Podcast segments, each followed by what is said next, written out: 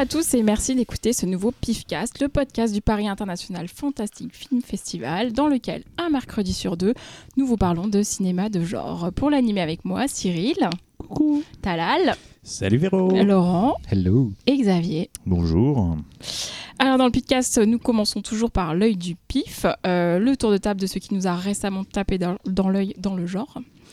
Et nous passerons ensuite au dossier et qui sera introduit exceptionnellement par Talal. On vous laisse euh, découvrir euh, ce qui sera. Et ensuite, nous terminerons avec Cyril, comme d'hab, avec un choix de bande originale. On commence donc par l'œil du pif et on commence avec Laurent. Ah bon? J'étais pas prévenu. Et ouais, c'est la surprise à chaque fois. Euh, J'ai euh, rattrapé un petit classique du bis italien que je n'avais euh, jamais eu l'occasion de voir et je m'en voulais depuis longtemps. 2001. Euh, 2001 l'Odyssée de l'espace, voilà. Euh, Apocalypse Domani.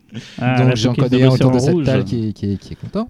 Non, pas Apocalypse dans l'océan rouge. Cyril, tu sors. Ah, merde, Il y a un escalier parce que nous nous enregistrons dans une cave. Vu un écoutez. euh, des familles. Ça, c'est Cyril qui monte l'escalier et qui s'en va euh, plein de honte. Euh, Pulsion cannibale d'Antonio Margheriti. Euh, voilà, donc Antonio Margheriti, un des grands grands noms de, de- de l'exploitation italienne des années 60, 70, euh, 80. Euh, on va pas citer tous ses titres. euh, dans les petits classiques de l'horreur gothique, il a fait La Vierge de Nuremberg, Danse macabre. Euh, en western, il a fait Le vent apporte à la violence, La, Bru- la brute, le colt et le karaté. En horreur, il a fait L'invasion des piranhas. Il a été co-réalisateur officieux euh, du Sang pour Dracula et Cher pour Frankenstein, produit par, par Andy Warhol. Mais tu vois, je ne savais pas. Et voilà. Et, euh, et il a fait un film d'aventure que j'adore, que j'ai vu en salle quand j'étais gosse, Les Aventuriers du Cobra d'Or, un, un- un rip-off d'Indiana Jones qui était bien coolos. Pulsion cannibale, euh, ça raconte l'histoire de euh, John Saxon et de d'autres vétérans du Vietnam. John Saxon en fait est un militaire américain donc qui lors de la guerre du Vietnam est chargé de délivrer d'autres militaires prisonniers, des prisoners of war comme on dit. Et euh, il va donc euh, en délivrer deux, dont un qui est joué par Giovanni Lombardo Radice, euh, dont c'était le premier film, on l'a vu dans beaucoup de, de- de rôles assez marquants euh, du bis italien, comme dans Frayeur, La Maison au fond du parc, Cannibal Ferox, Bloody Bird. Unique, Bloody Bird, Sanctuaire, Body Puzzle, bref, euh, une bonne Oui, c'est un des, des acteurs préférés du réalisateur de Della Morte et More, effectivement. Voilà. Et, euh, et donc, euh, quand euh, John Saxon arrive pour libérer ces pauvres bougres, il s'aperçoit qu'ils ont qu'ils sont en train de manger des restes humains. Voilà, dans leur cage, en fait, ils ont été atteints d'une espèce de virus, peut-être de la rage, euh, euh, une, une variante vietnamienne, je ne sais pas. euh, et voilà. Et donc, quand ils sont libérés et ramenés à la vie civile en Amérique, une fois sortis, de, ils sont dans, dans un hôpital dans lequel ils sont mis en observation. Puis une fois sortis, bah, ils- cèdent à leur pulsion cannibale, hein, le titre, voilà, haha, et, et contaminent donc au fur et à mesure d'autres personnes. Euh, c'est un film assez euh, étrange euh, finalement pour cette période du bis italien, parce que c'est ni tout à fait un film de cannibale, ni tout à fait un film d'horreur. euh, ni tout à fait un film d'action ni polar, c'est un peu tout à la fois, euh, dans le sens où on a une, pour le coup, euh, et c'est assez rare à l'époque, quand même une, une vraie étude de mœurs. Alors après, attention, c'est un film bis italien, donc c'est pas non plus l'élément principal, mais quand même une étude des me- de mœurs des, vétérans et de, leur retour à la vie civile, un peu à la Rambo, le, même genre de réflexion. Euh, et puis avec euh, tout un côté traque urbaine dans, la ville, euh, puis ça devient de plus en plus apocalyptique au fur et à mesure que, que tout ce bordel s'étend. C'est gore sans l'être.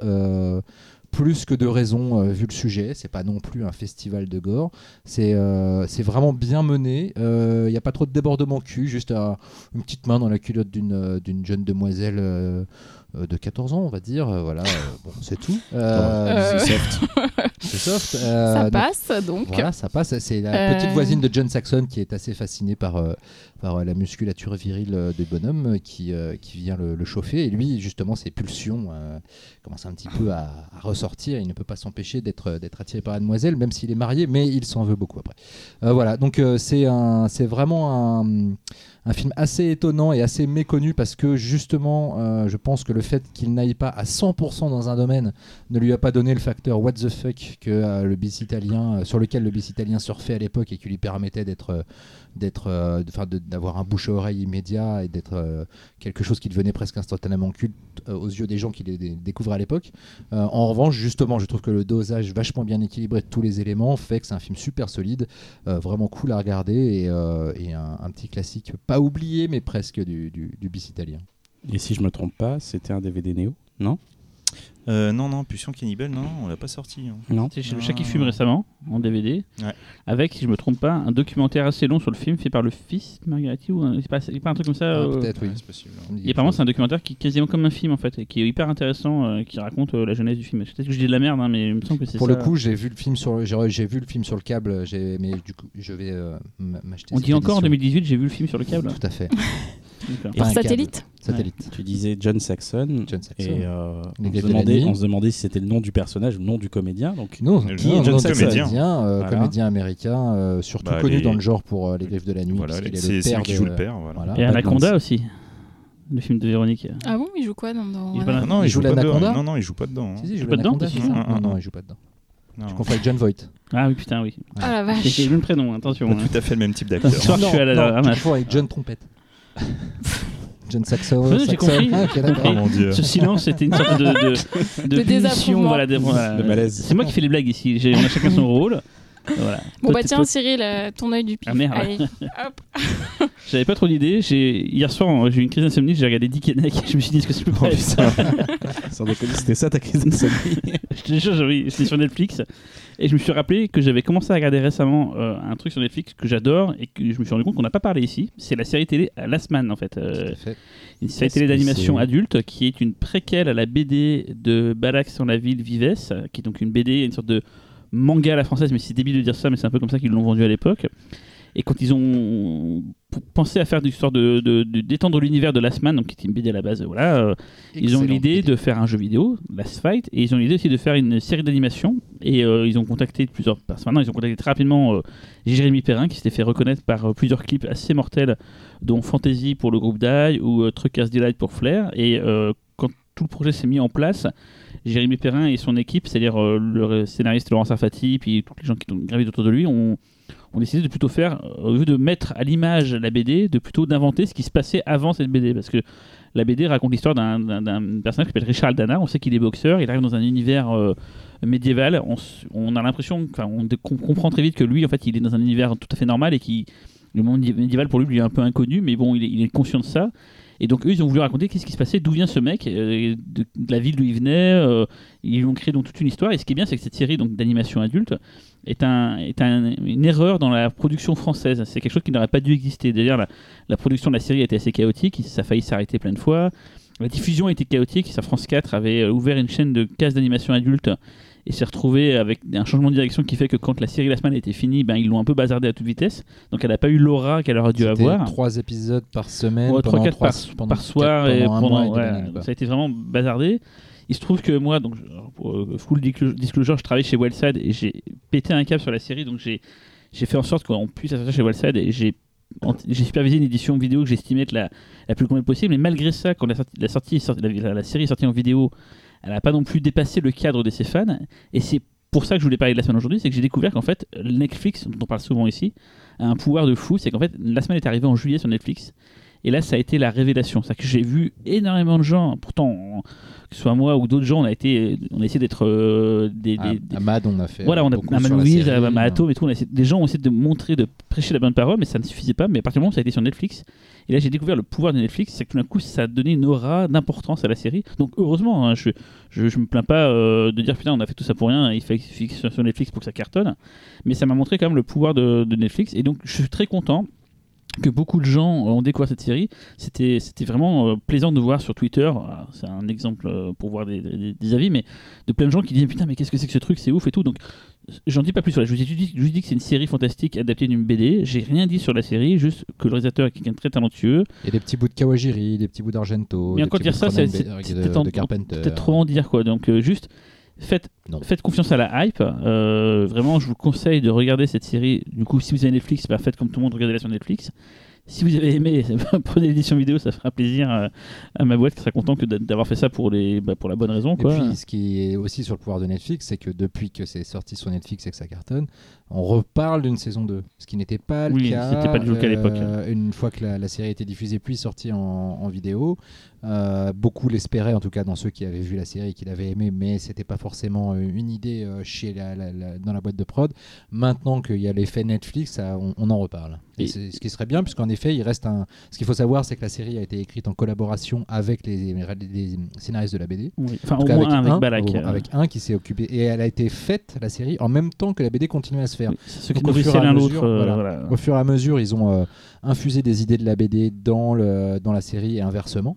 Euh, et ce qui fait qu'à la fin, euh, il reste quand même encore une histoire à raconter entre la fin de la série et le début de la BD. Donc il y a de la place pour une saison 2. Et donc c'est une série adulte, hein, comme on l'a dit, donc c'est assez violent, c'est assez cul, c'est- très intelligent, c'est feuilletonnesque, c'est-à-dire que chaque épisode en amène un, souvent un autre. C'est court, c'est 10 épisodes de 10 minutes, il y en a 26, mais c'est 10 minutes, donc si vous voulez vous faire une petite soirée, vous pouvez en voir que 3-4, c'est pas, ça va pas vous phagocyter la soirée.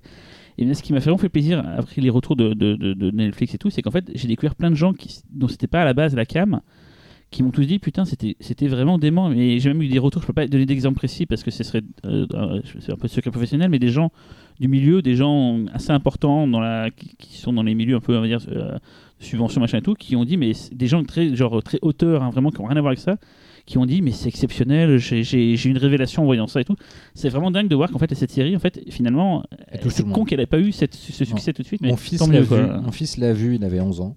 C'est un peu tôt certes. Mais il a surkiffé parce qu'il a vu quelque chose qui était complètement à sa portée en matière d'histoire, d'enjeux, etc.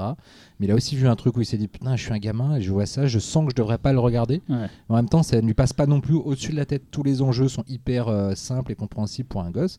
Et en même temps, il voit un peu de cul, il voit un peu de gore, il voit de l'action, des monstres, et il est super joyeux. c'est- enfin, Et il a dit quoi à la fin? Il a dit? Il a dit, euh, je sais plus, qu'est-ce qu'il il a a pas dit? dit c'est la meilleure série euh, Si, il a dit que c'était la meilleure série qu'il ait jamais vue. Ouais, Ah, j'ai- envie de dire, c'est la meilleure série française jamais produite. tout court hein, pas d'animation tout court ouais. Oui, oui, tout court. Ouais, Xavier, tu l'as vu, toi absolument. Ah oui, oui, absolument. oui, moi j'ai vu l'intégrale et je te rappelle que à la base, pour te faire plaisir, j'avais acheté l'édition Ultimate. oui mais elle est bien euh, cette édition je pas me jeter Et des fleurs justement, mais non mais justement, j'en profite euh, pendant ce podcast pour bien préciser que même si à la base j'avais acheté le coffret pour soutenir et tout Whiteside et compagnie sur ce projet qui était quand même très casse-gueule sur Ah le oui.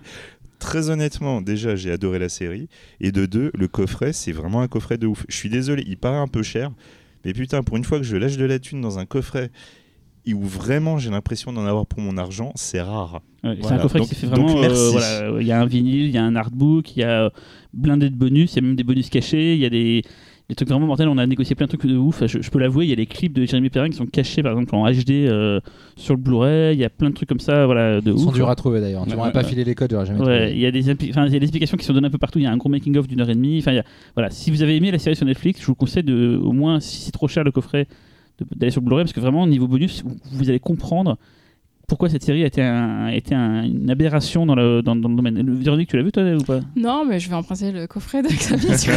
une, une aberration, mais en même temps, c'est euh, euh, quelque part, ça a donné un peu l'élan, euh, pas totalement à Bobby Pills, mais enfin, ça, ça participe d'un même élan. Après, du coup, l'équipe s'est retrouvée sur Bobby Pills pour faire Transition, Ah, qui, mais- euh, qui est une tuerie aussi. Euh, Mm. C'est quelque chose de, de- On est en train de voir quelque chose se construire, comme il y a eu Voilà. la French Touch sur la musique, on est en train de voir quelque chose se construire sur l'animation, qui a toujours été là. En fait, Animation adulte. C'était c'était sous-jacent, c'est des gens, les talents étaient déjà là, mais souvent ils disent en exemple que ces gens-là, ces Français, ces, ces talentueux, partaient pour bosser sur les Pixar à l'étranger, machin et tout.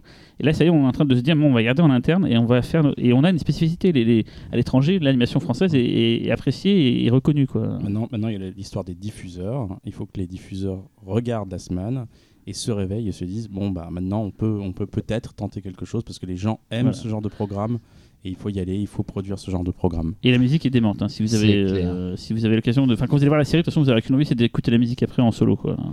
Talal, ton œil du pif. Je ne m'y attendais absolument pas, je n'ai rien préparé. il, a mis un, mo- il a mis un au moment où il a fait sa Attends, je, je rase juste mon chapeau. Alors, euh, moi je vais vous parler d'un comic books.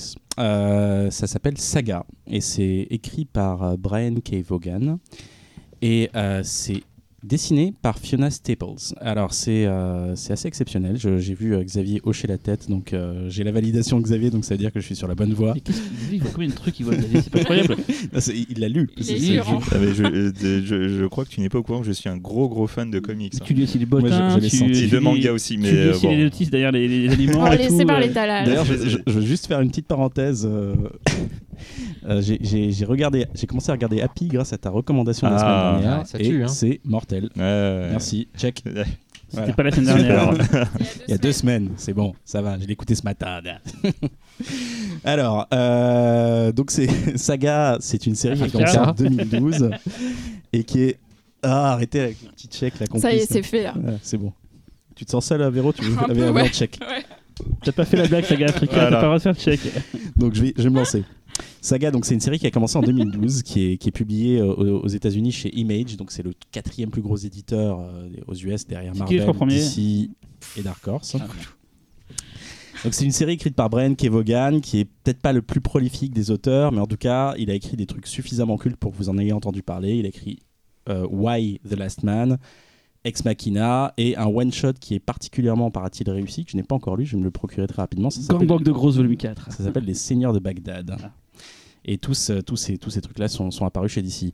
Vous connaissez peut-être pas vraiment son nom, mais en tout cas vous connaissez son travail parce qu'il a participé aussi à la télévision euh, sur la série Lost, c'était un des scénaristes, et qu'il a aussi bossé euh, comme showrunner cette fois sur la série Under the Dome qui a, que- qui a adapté Stephen King. Je n'ai pas vu Under the Dome, Ah, par rapport au bouquin, c'est vraiment pas terrible. Voilà. Ok, bon, bah écoute. En tout cas, en termes de comics, le gars est assez balèze. En ce moment, il a un, un run qui, marche très très bien et qui a été multiprimé. Ça s'appelle Paper Girls. Je n'ai pas encore commencé. C'est aussi chez Image. Donc de quoi ça parle euh, Saga, c'est une, c'est, c'est un, on va dire un comics de, pour adultes avant tout. C'est de la science-fiction et c'est l'histoire de Alana et Marco. Donc Alana est un une soldat de, de- de la planète Continent qui est chargé de surveiller un prisonnier qui s'appelle Marco. On dit soldat, s'il te plaît, écriture inclusive. Alors je me posais la question hein, au moment où Et on dit incontinente. Me too, me too. vous arrêtez d'interrompre, là vous commencez à devenir Ouais, elle est insolent. relou. hein. Je vais, je vais, Tu te sens femme un peu, non? Je me sens un peu. euh, bon, no comment. Donc, euh, Alana, euh, qui est une soldate de la planète Continent, qui est chargée de surveiller un prisonnier qui s'appelle Marco, lui qui est un soldat de Couronne. Donc, Continent et Couronne sont deux planètes en guerre depuis des décennies, et les deux espèces se détestent, profondément. Seulement, Alana et Marco tombent éperdument amoureux et ont un enfant qui s'appelle Hazel. Hazel devient un danger car elle est la preuve que les deux espèces procréent ensemble. C'est alors que leur tête est mise à prix et qu'une chasse à l'homme intergalactique commence. Voilà. Donc, comme je vous disais, euh, la dessinatrice s'appelle Fiona Staples. Euh, c'est, euh, c'est- elle a un dessin très particulier, moi qui personnellement m'avait un petit peu rebuté quand euh, j'avais eu les albums en main pour la première, pour la première fois. Et assez tôt, donc l'histoire m'a surtout accompagné pour découvrir cette aventure. Et, c'est là que je suis vraiment tombé amoureux de- du dessin de, cette dame-là. C'est vraiment un dessin très particulier, très coloré, mais qui rend euh, plutôt justice à une galerie de personnages euh, et des décors qu'on va découvrir au fur et à mesure de l'aventure qui sont profondément riches. Donc c'est une sorte de Roméo et Juliette, euh, une relecture de Roméo et Juliette, mais c'est surtout euh, euh, un comics qui est profondément euh, ancré dans l'actualité de ces dix dernières années, euh, même ces 20 dernières années. Euh, parce qu'en tout cas, moi, pour ma part, je sais pas toi, Xavier, j'ai lu un, gros parallèle avec euh, le conflit entre l'Orient et l'Occident. Euh, je t'ai vu hocher la tête. Je, Ah, je confirme. Je ne parle pas, mais je confirme. Ouais. Et apparemment, les Seigneurs de Bagdad étaient aussi allés aussi dans ce sens-là. Donc, c'est- je trouve que c'est un- c'est vraiment un auteur qui est, euh, qui est assez ancré politiquement. Mais euh, même, euh, désolé de te couper, déjà, euh, Way the Last Man, euh, c'est déjà un comics euh, profondément féministe et qui vraiment euh, se basait à la fois sur des éléments d'actualité tout en étant très très humain. Donc, euh, Bah voilà. Bah justement, tu me permets de faire ma transition parce que le, le féminisme est un des- une des thématiques qui est traitée dans, dans, dans Saga. Et on parle aussi beaucoup de politique, de, de misère. Et, et bon, tu parlais de féminisme, mais on parle aussi de sexualité, de par les personnages qu'on a- qu'on qu'on voit. On a, on a un homosexuel. On a un personnage transgenre et, euh, et, on tombe jamais dans la facilité des clichés de ces personnages-là. En fait, ils sont tous traités de façon très juste. Et c'est ça aussi qui est fascinant chez Vaughan parce que c'est un auteur qui va transcender des sujets qui peuvent paraître assez basiques dans un premier temps Et de la même façon que ces thèmes dont, dont je t'ai parlé, en fait, on, voit que bah, ils vont pas dans le côté Unité de of Benetton ou le côté bien bien pensant. Il va vraiment traiter tous ces sujets de façon très très juste, et ça va finalement provoquer une forme d'émotion chez le, chez le lecteur. Donc c'est une écriture particulièrement fluide et euh, qui va décrire des personnages riches, complexes et qui se nourrissent, qui nourrissent vraiment cet univers euh, incroyable. Donc voilà, juste, euh, juste dire quelque chose sur euh, le côté. euh, pourquoi moi, ça m'a particulièrement touché. C'est, je suis un jeune père. l'histoire est vraiment centrée aussi autour de, cette, de ce bébé qui naît au début de l'histoire, qui est aussi le narrateur, hein, qui, qui raconte l'histoire quand au moment où elle est adulte et qu'on ne voit pas adulte d'ailleurs, faut le préciser. Et voilà, en tant que jeune père, je me suis super identifié à ces personnages-là et, et je trouvais ça mortel. J'ai, lu les huit tomes en une semaine. Je vais remercier mon dealer qui s'appelle Dominique Leblanc. Je sais pas s'il nous écoute, mais euh, il m'a filé les 8 tomes, je les ai tous dévorés. Et voilà, malheureusement, euh, la série va marquer une pause d'un an, et... mais entre-temps, on peut se consoler parce qu'il y a le tome 9 qui arrive dans un mois, et celui-là, je vais pas le louper. Et juste pour préciser, c'est chez Urban Comics, euh, qui est une excellente boîte euh, qui sort des éditions mortelissimes. Et euh, franchement, voilà quoi, c'est juste bonne cam, bon comics, bonne édition, allez-y Ouais. quoi. Bravo Urban. Xavier? Alors moi en fait, euh, moi je suis parti sur un, en fait je me suis re- rematé un film que j'adore particulièrement, sachant qu'il partit d'un, en fait c'est un, pour moi le chef-d'œuvre d'un réalisateur qu'habituellement je considère un peu comme un réalisateur un peu chiant. Donc quand je vais vous dire le nom, je vais me faire jeter des caillasses dessus. Mais pourtant je vous garantis qu'il y a plein de films que j'aime hein, de ce réal, mais euh, il y en a aussi peut- Pourquoi tu me regardes moi avec Non, insistance non, non, non, non, non, non, non, mais après je ne connais pas vos goûts en la matière, mais euh, ce réalisateur, Antoine entre autres, euh, a réalisé un des, un des films que je- j'estime être l'un des plus chiants de Jean-Marie l'univers. Un film qui s'appelle Charisma, Ah, Voilà. Kurosawa. et je vous jure, ça a été une souffrance pour moi. Mais bon, pas, en pas les arbres. hein. non. Et en l'occurrence, là, je vais vous parler donc de son chef-d'œuvre, à mes yeux, qui Cairo. est Cairo. Cairo. Ah. Ça Cairo, tue. qui est juste, euh, qui est un film que j'adore profondément, que Quand je- tu fais pas ta Cairo. que je regarde assez régulièrement et qui est pour moi le, le- le- le- déjà un excellent film d'horreur, mais surtout qui est euh, un des rares films que je pourrais qualifier de film d'horreur philosophique parfaitement abouti. Donc en fait, euh, en fait, on va le, film commence, on va retrouver euh, donc Taguchi, un jeune informaticien qu'on retrouve pendu dans son appartement. Et du coup, ses collègues qui vont retrouver son corps sous le choc vont essayer de, de- de comprendre ce suicide inexplicable. Et euh, la victime donc a laissé un message sur une disquette. Et euh, petit à petit, on va se rendre compte que Expliquer à nos plus jeunes lecteurs ce qu'est une disquette. Euh, euh, auditeurs, ce qu'est une disquette. Ouais, je vais te mettre une disquette. C'est, euh, Alors écoute, jeune lecteur, la disquette, c'était un peu une sorte de clé USB mais plate. Sur laquelle tu mettais un Euh, fichier Word. ouais, il y a encore. photo porno. Oula, on prend, on prend un sacré coup, là, qu'une, sacré, coup de vieux là. Enfin bon, quoi qu'il en soit, en fait, il s'agit là donc des, des- des prémices d'une sorte, de, d'une sorte de virus, on pourrait dire. Et euh, rapidement, on va se rendre compte qu'en fait, les, les, les- fantômes vont en fait utiliser Internet pour arriver dans notre monde. Euh, pour ceux qui connaissent déjà Kiyoshi Kurosawa et qui n'ont pas vu Kairo, euh, je peux comprendre que ça donne pas forcément envie. Euh, Kiyoshi Kurosawa, c'est moi je trouve justement que c'est quelqu'un qui se laisse un petit peu trop embarquer par son par ses envies, ses velléités philosophiques et du coup très souvent il en oublie ses films. Pour ça que je parlais de charisme, charisme en l'occurrence pour moi c'est un de ses gros problèmes. Il veut dire quelque chose et en fait le sous-texte il le met trop en avant, ce qui fait que le, le- le- le- le- la narration elle en prend un sacré coup dans la tronche et alors l'histoire au bout d'un moment je suis désolé, tu t'en fous quoi. C'est peut-être pas pour rien qu'il a été produit en France. Peut-être. Non, non, mais Charisma, ce qui est marrant, c'est qu'il était en, quand on achetait le DVD français Tout à à l'époque, c'était Cairo et Charisma Tout voilà, à fait, la même, même, Ouais, même tout à fait. édition. Quoi. Donc Ah, tu avais je la re- pile et face. euh, Je rebondis, il a été primé en- il a été produit en France pour un de ses meilleurs films. Oui, c'est Ouais. vrai. Et euh, donc, en tout cas, pour Cairo, euh, en fait, le, on est à la fois dans une veine, on va dire, de J-Aurore. euh, où on Oui, parce pourrait que c'est presque. arrivé en même, c'est arrivé en Exactement. Ring, de, de la vague de la C'est arrivé Giroir. en même temps que Ring, mais bon, très C'est rapidement, plus fin. voilà, c- le- le- l'horreur est, est autre. En fait, moi, un des trucs qui m'a fasciné dans Cairo, c'est que on a un message qui est extrêmement fort, extrêmement bien écrit.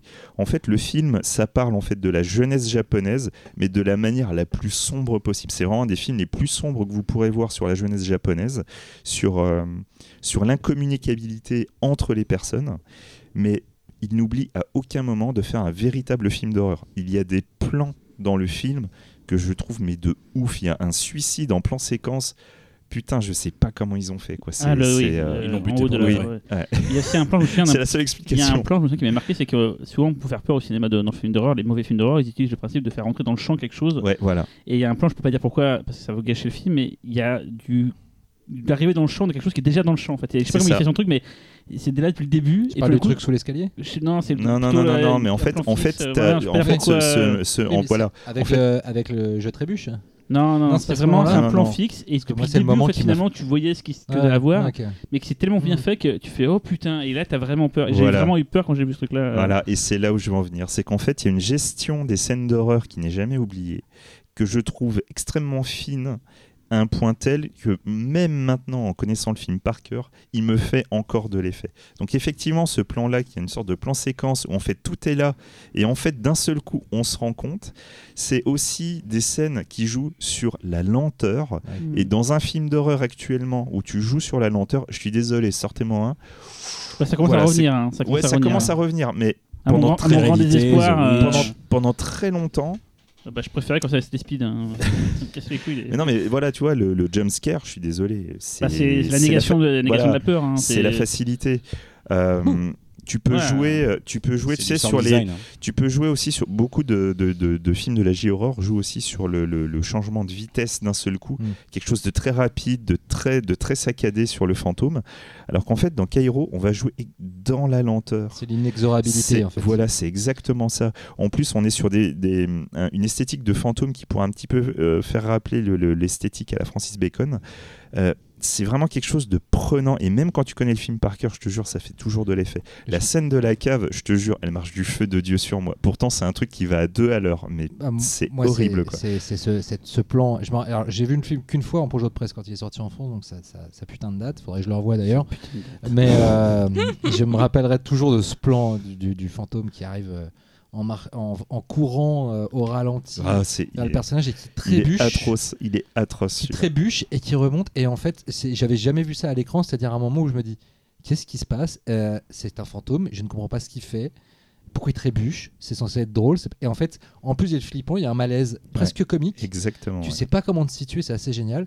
Et puis globalement sur la, la, la, la façon, la scène où vous parliez de où tout est dans le cadre, etc. C'est-à-dire que Kurosawa c'est peut-être le maître actuellement de la mise en scène en 2D.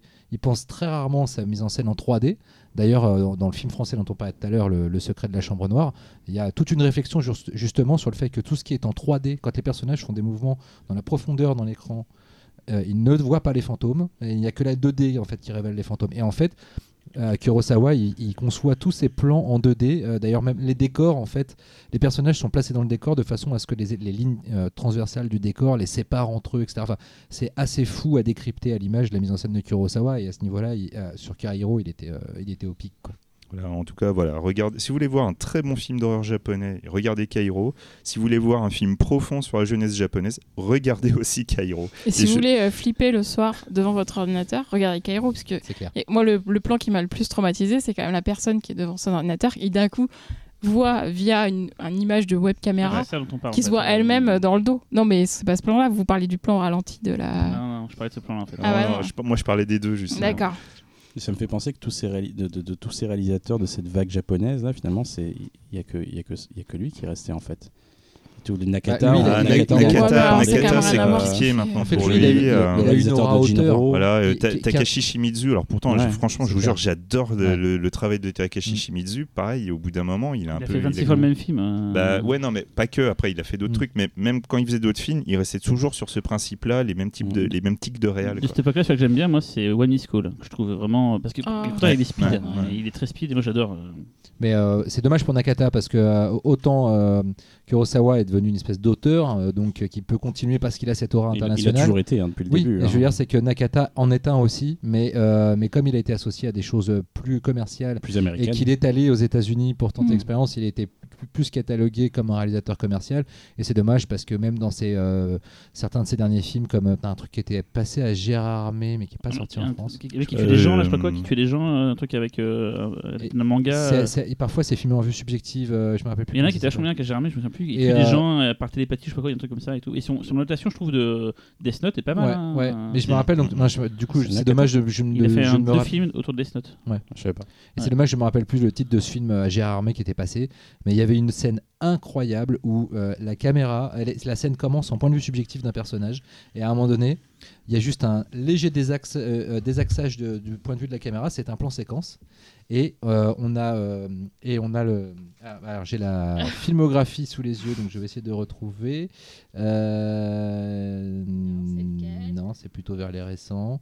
Est-ce que c'est c'est The Complex, je crois. Ouais, mais. Ah, mais Oui, tu dis des Monster, gens, mais oui, mais non, oui, c'est The ouais.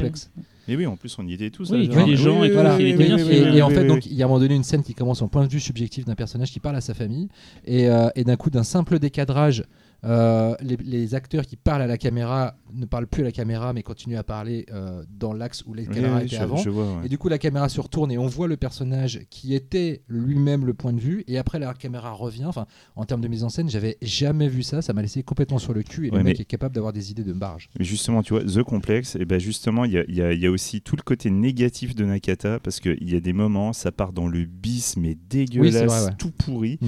et ça devient ridicule. Et euh, la scène où le mec il se retrouve tout seul dans les flammes, Ouais. là. euh, oui, oui, la fin ça, du film est complètement ratée. Ça, c'était atroce, quoi. C'est intéressant tour. parce qu'il faudrait, Allez, faire un Véro. jour, euh, faudrait faire un jour un, spécial Japon parce que bon, Ouais, il- on, on retient Attends, surtout t'as les, pas voulu les faire filles le aux- HK, tu veux faire le Japon? Bah, bah oui, personnellement, ça me, ça me parle plus. Mais des- Ah. on, a, on a beaucoup, on retient beaucoup les filles aux cheveux sales et je pense qu'il y a beaucoup plus Bah, à en fait, je pense que le Japon, il faudrait faire un spécial Japon, hein. fait, il faudrait Trop faire plusieurs.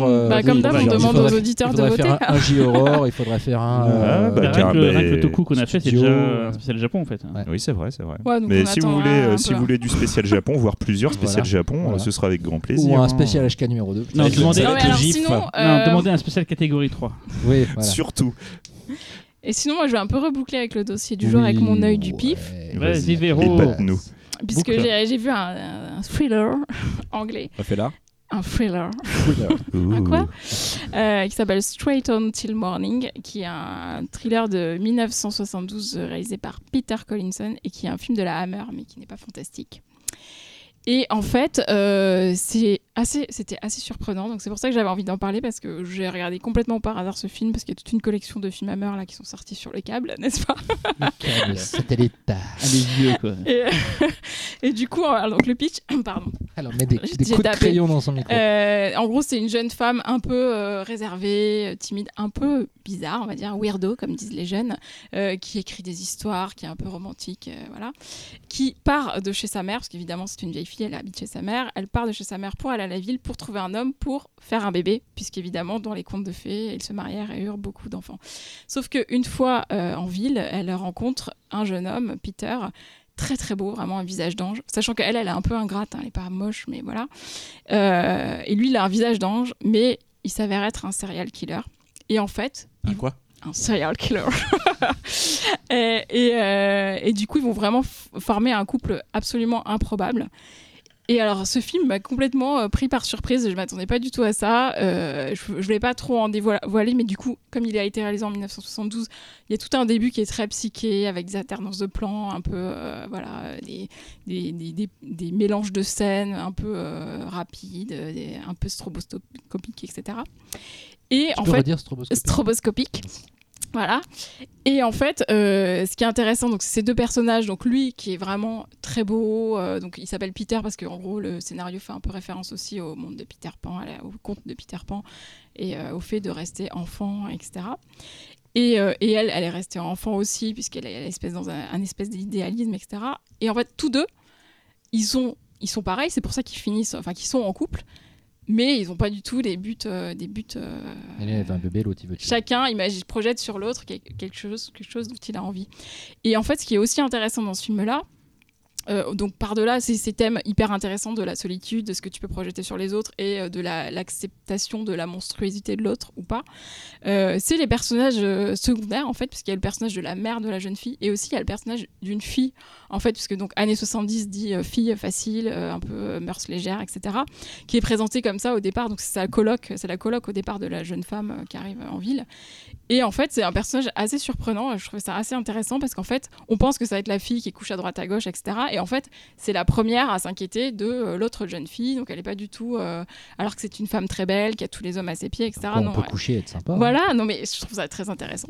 Donc voilà, je sais pas si vous avez vu ce thriller, Ouais, mais en mais- fait je vous le recommande vraiment, c'est hyper surprenant et je veux pas dévoiler la fin qui Il y a un est titre très français. inattendu. euh, Hein Il y a un titre français aussi. sur Non. le titre. hein. Et Peter Collinson, c'est pas lui qui avait fait cet excellent thriller anglais avec euh, deux jeunes filles en vélo en France Il y a- Ah, son euh, film Ah oui, son film, euh, je le plus connu. Into the Darkness. Into the Darkness, qui a- été- remaké, qui a été remaké avec Amber Heard, je crois, et ça se passe en Amérique du Sud. c'est ça, ouais. France, c'est plus Ouais, intéressant. Et, voilà. Et, et, c'était, et je crois que c'est lui, Peter Collinson, qui l'avait fait Into the Darkness. Ah, c'est- fort possible. Euh, C'est quoi le titre français Celui-là, euh, c'est. euh, non. Ah, Moi, je me souviens plus celui-là. Je sais plus. c'est le c'est sorti en DVD. le chez remake, par contre, c'est, ils ont gardé le titre. VO pour le remake, mais euh, ah, je ne sais plus du tout. Et c'était très chouette, Darkness. France.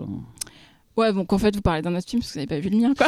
Non, non, non, mais Mais Alors, du coup, t'as vérifié, c'est lui ou pas je sais pas. c'est Bah, vrai. Moi, moi, moi, personnellement, je n'ai, je n'ai pas vu le film, mais je l'ai. Wow, wow, et wow, bah, wow, je suis désolé, wow, je peux pas tout voir. Je suis la seule à bloquer Xavier. à. Attends, je vais trouver des films hyper obscurs, tu vas voir, euh, des trucs Elle sûrs t'a que- movie blocked. Mais euh, voilà, en fait, je suis très fan de la Hammer et c'est vrai que du coup, euh, pendant Mais- très longtemps, je me suis surtout concentré sur les films d'horreur. Les Et, euh, et pour tout y ce a qui des est, très bons euh, thrillers. ouais, pour ce qui est les thrillers, en fait, j'ai déjà toute une, euh, tout un paquet de thrillers donc qu'on qu'on m'a beaucoup conseillé. Et en l'occurrence, Laurent, donc qui était présent pour l'émission Toku, Toku. C'est pas qui, lui. Non, qui, euh, Robert qui m'avait euh, qui Eh, d'ailleurs fourni de sur losers. plusieurs. Et quoi. Collinson, il a fait le nom dit quelque chose. Je crois que Oui, de C'est, euh, Italian Job, c'est son Ouais. film Ouais. le plus connu. L'original. Oui, évidemment. Bon, de toute façon, on va passer du coup, comme c'est un film anglais, à notre dossier de la semaine avec Oh. Talal. Oh. Christopher Nolan, Danny Boyle, Philip Ridley, euh, Edgar Wright, Christopher Smith, Ben Whitley, pour ne citer que, tous sont des cinéastes contemporains, talentueux, qui ont un point commun, ils sont tous britanniques. Le choix du sujet s'est rapidement posé comme une évidence dans l'industrie du cinéma de genre britannique et marqué par une identité forte, celle d'un cinéma qui a très souvent réussi à trouver un équilibre entre le cinéma d'auteur et le cinéma de divertissement, maîtrisant ainsi le grand écart parfait entre le cinéma de Ridley Scott et celui de Ken Loach. Une méthode que nous, Français, les maîtres du cinéma d'auteur, entre guillemets, on jalouse secrètement tant elle est ancrée dans l'ADN de ces cinéastes britanniques qui ont pourtant quasiment tous fait leurs armes à la télévision.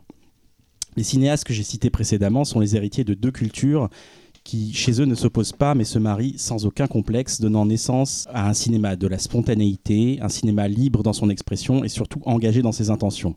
Alors que la France a longtemps méprisé le genre, le rabaissant à un cinéma de niche, incompatible avec les valeurs d'un certain cinéma d'auteur, le cinéma britannique, lui, a démontré depuis des lustres que le fantastique est un merveilleux outil d'expression permettant ainsi de traduire avec subtilité nos peurs sociétales. Et ce, à travers des films qui ressemblent à leurs auteurs, des films qui sont les témoins de leurs époques, des films qui ont, où la forme ne se détache pas forcément du fond, des films qui font de cette culture une exception et non, et non une exception culturelle. Les films dont nous allons parler aujourd'hui sont tous très différents, mais pourtant passionnants parce qu'ils témoignent de la richesse que le cinéma britannique nous a offert ces 50 dernières années. Une façon de vous don- démontrer que le cinéma britannique est indispensable et qu'il est surtout so British. Tu devais pas le faire avec l'accent du Sud euh, pour m'imiter Il il n'avait pas la voix de Frédéric euh, Mitterrand. Et vous allez voir, je, je ferme les yeux pendant C'est un film drôle. Un film magnifique. Vous comprenez rien, pagnol. Espagnol. Euh, du coup, on fait un panorama, euh, comment dire, chronologique. euh, Exactement. Et on commence bien sûr avec euh, Xavier, parce que c'est Voilà. lui qui va toujours au tréfond de l'histoire du cinéma. Xavier. Oui, voilà, en gros, c'est moi qui regarde les films de vieux, quoi. J'ai bien compris. Bah, hein. C'est raccord De avec, euh, avec ta personnalité. hein. Qu'as-tu Ah non, choisi, de Dieu. Xavier? Alors aujourd'hui, je vais vous parler donc d'un d'un classique du cinéma britannique, un classique de la science-fiction et juste un film que j'adore. Donc je vais vous parler des monstres de l'espace. Le titre Donc- anglais, s'il te plaît. Alors, je sais que le titre français fait, donne tout de suite l'impression euh, de- de- du film à papa, hein, ça, il n'y a pas de souci. Mais le titre original est Quatermass and the Pit. Alors, donc il s'agit donc d'un d'un film britannique euh, réalisé par Roy Ward Baker. C'est un film donc sorti en 1967 Et pour ceux qui ne connaîtraient pas, il s'agit du troisième long métrage dans lequel on peut voir le personnage de Bernard Quatermass. Donc Bernard Quatermass, en fait, c'est un, personnage de, à l'origine de Serial. Et c'est un personnage qui a été extrêmement euh, populaire dans la, décennie euh, des années 50 à 60. Et euh, à la base, donc ces sérioles, en fait, c'était euh, c'était trois séries, on va dire. Bon, imaginez une histoire qui dure trois heures, coupée en huit parties. Voilà, en gros, c'est ça un sérial. À la télévision. C'était un, Voilà. c'était un, un- on va dire, un copain de Doctor Who en matière de, ouais, voilà, de- globalement. de, euh, célébrité, la face des- du domaine dans lequel il, il était, euh, il agissait euh, dans le fantastique, la télé. Enfin, voilà, c'était vraiment. euh, Voilà, c'est on, on sera un petit peu dans le délire Doctor Who, effectivement. Hmm. Donc en fait, euh, Quatermass a eu, a eu droit à trois sérioles. Et euh, l'une des grandes particularités de, de, de- de ce personnage, c'est que donc il y a, chaque sériole de trois heures a eu une adaptation cinématographique euh, qui a suivi. qui est un remontage ou? Non, non, non, non. Un vrai, un vrai film a été fait à partir du scénario du serial. Donc, à la base, euh, on a eu donc.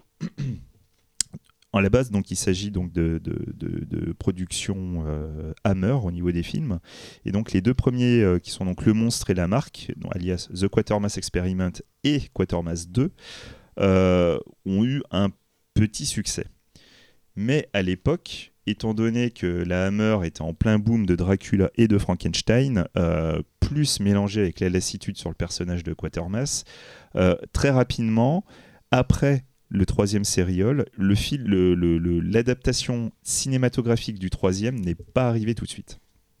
Donc pour vous donner une idée, donc le personnage de, de Bernard Quatermass, c'est un, c'est un physicien réputé, donc c'est un mec plutôt malin, euh, très, euh, très vif, et euh, que personnellement, moi, j'a- j'apprécie beaucoup.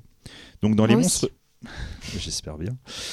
Donc, le- les monstres de l'espace, c'est donc la troisième itération de, de Bernard Quatermass, donc l'adaptation du troisième sériol.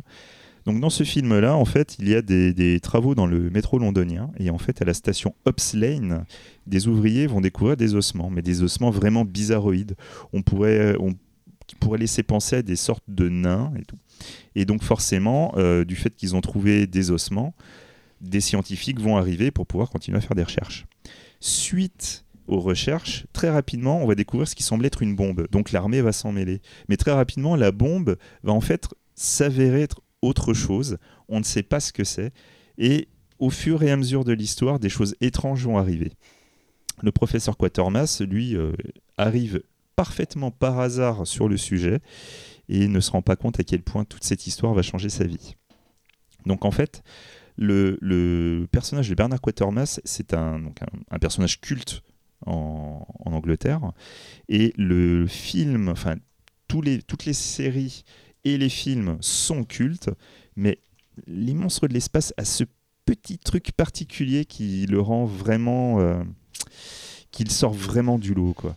Donc, comme je vous expliquais tout à l'heure, les deux premiers sérioles ont été adaptés très rapidement en film, mais étant donné que le, donc Dracula et Frankenstein euh, fonctionnaient du feu de Dieu pour la Hammer, la Hammer a un peu décidé quelque part d'attendre la fin du filon de ces, de, de ces deux séries pour se remettre sur la série Quatermass. Et donc, du coup, le film n'est sorti que en 67, à peu près 8-9 ans après la diffusion du sérial. Donc, c'était un instant parfait, parce que la lassitude, on peut dire, était passée. Et surtout, ça leur a permis de changer l'atmosphère de Quatermass et changer d'acteur. Et donc, du coup, c'est dans ce film-là qu'on va voir la- le meilleur acteur possible pour Quatermass. Il n'y en a pas trois? Ah, après, si tu comptes les sérioles, euh, oui, il y en a trois. Voilà. Donc du coup, en fait, ce film-là, malheureusement, n'a pas eu de chance. Il est sorti la même année qu'un petit film de science-fiction qui s'appelle 2001, l'Odyssée de l'espace. Donc forcément, il a été très rapidement oublié. Euh, L'autre particularité, c'est qu'il s'agit d'un film de science-fiction qui avait très peu de budget. Et autant il y a beaucoup de scènes qui sont vraiment bluffantes. Euh, je pense en l'occurrence euh, à une scène où la chose en métal va se réveiller, qui est assez bluffante. Mais parallèlement à ça, il y a certains fossiles, je ne vous dis pas quoi, tu as vraiment l'impression que c'est du plastique. Donc ça casse, un petit peu le, ça casse un petit peu la chose. Pour les fans, pour ceux qui, que je pourrais aguicher par ce biais-là, sachez qu'il s'agit en fait de l'une des, pour moi, c'est l'un des films qui a vraiment subi la, plus grosse influence de Lovecraft. C'est euh, à l'époque, tu avais quand même assez peu de films que je pourrais dire Lovecraftien. Alors attention, on parle pas du mythe de Cthulhu, on parle pas du monde du rêve. Je parle vraiment de, de la mécanique, de la mécanique implacable de Lovecraft. La mécanique même qui va sonder au fond de l'être humain dans ce qui est de plus noir, de plus sombre, de plus dégueulasse. Et euh, Voilà, voilà. Ah, Il y, a- il y a plus loin et plus sombre hein, et plus dégueulasse encore. Oui, non, mais-. Il y a ta mère. hein. Et donc Allez, du coup, maman. Et donc du coup, donc ce, Quatermass 3, on pourrait dire, euh, a, a bénéficié, on va dire, de tout ce que la Hammer avait commencé à mettre en place avec Frankenstein et avec Dracula, pour ce côté euh, aussi inéluctable pour une certaine dose de folie, et y compris pour le, le- la place de la femme aussi dans les films. Donc c'est quelque part, il y, a- un petit côté synthèse de la Hammer que j'apprécie particulièrement.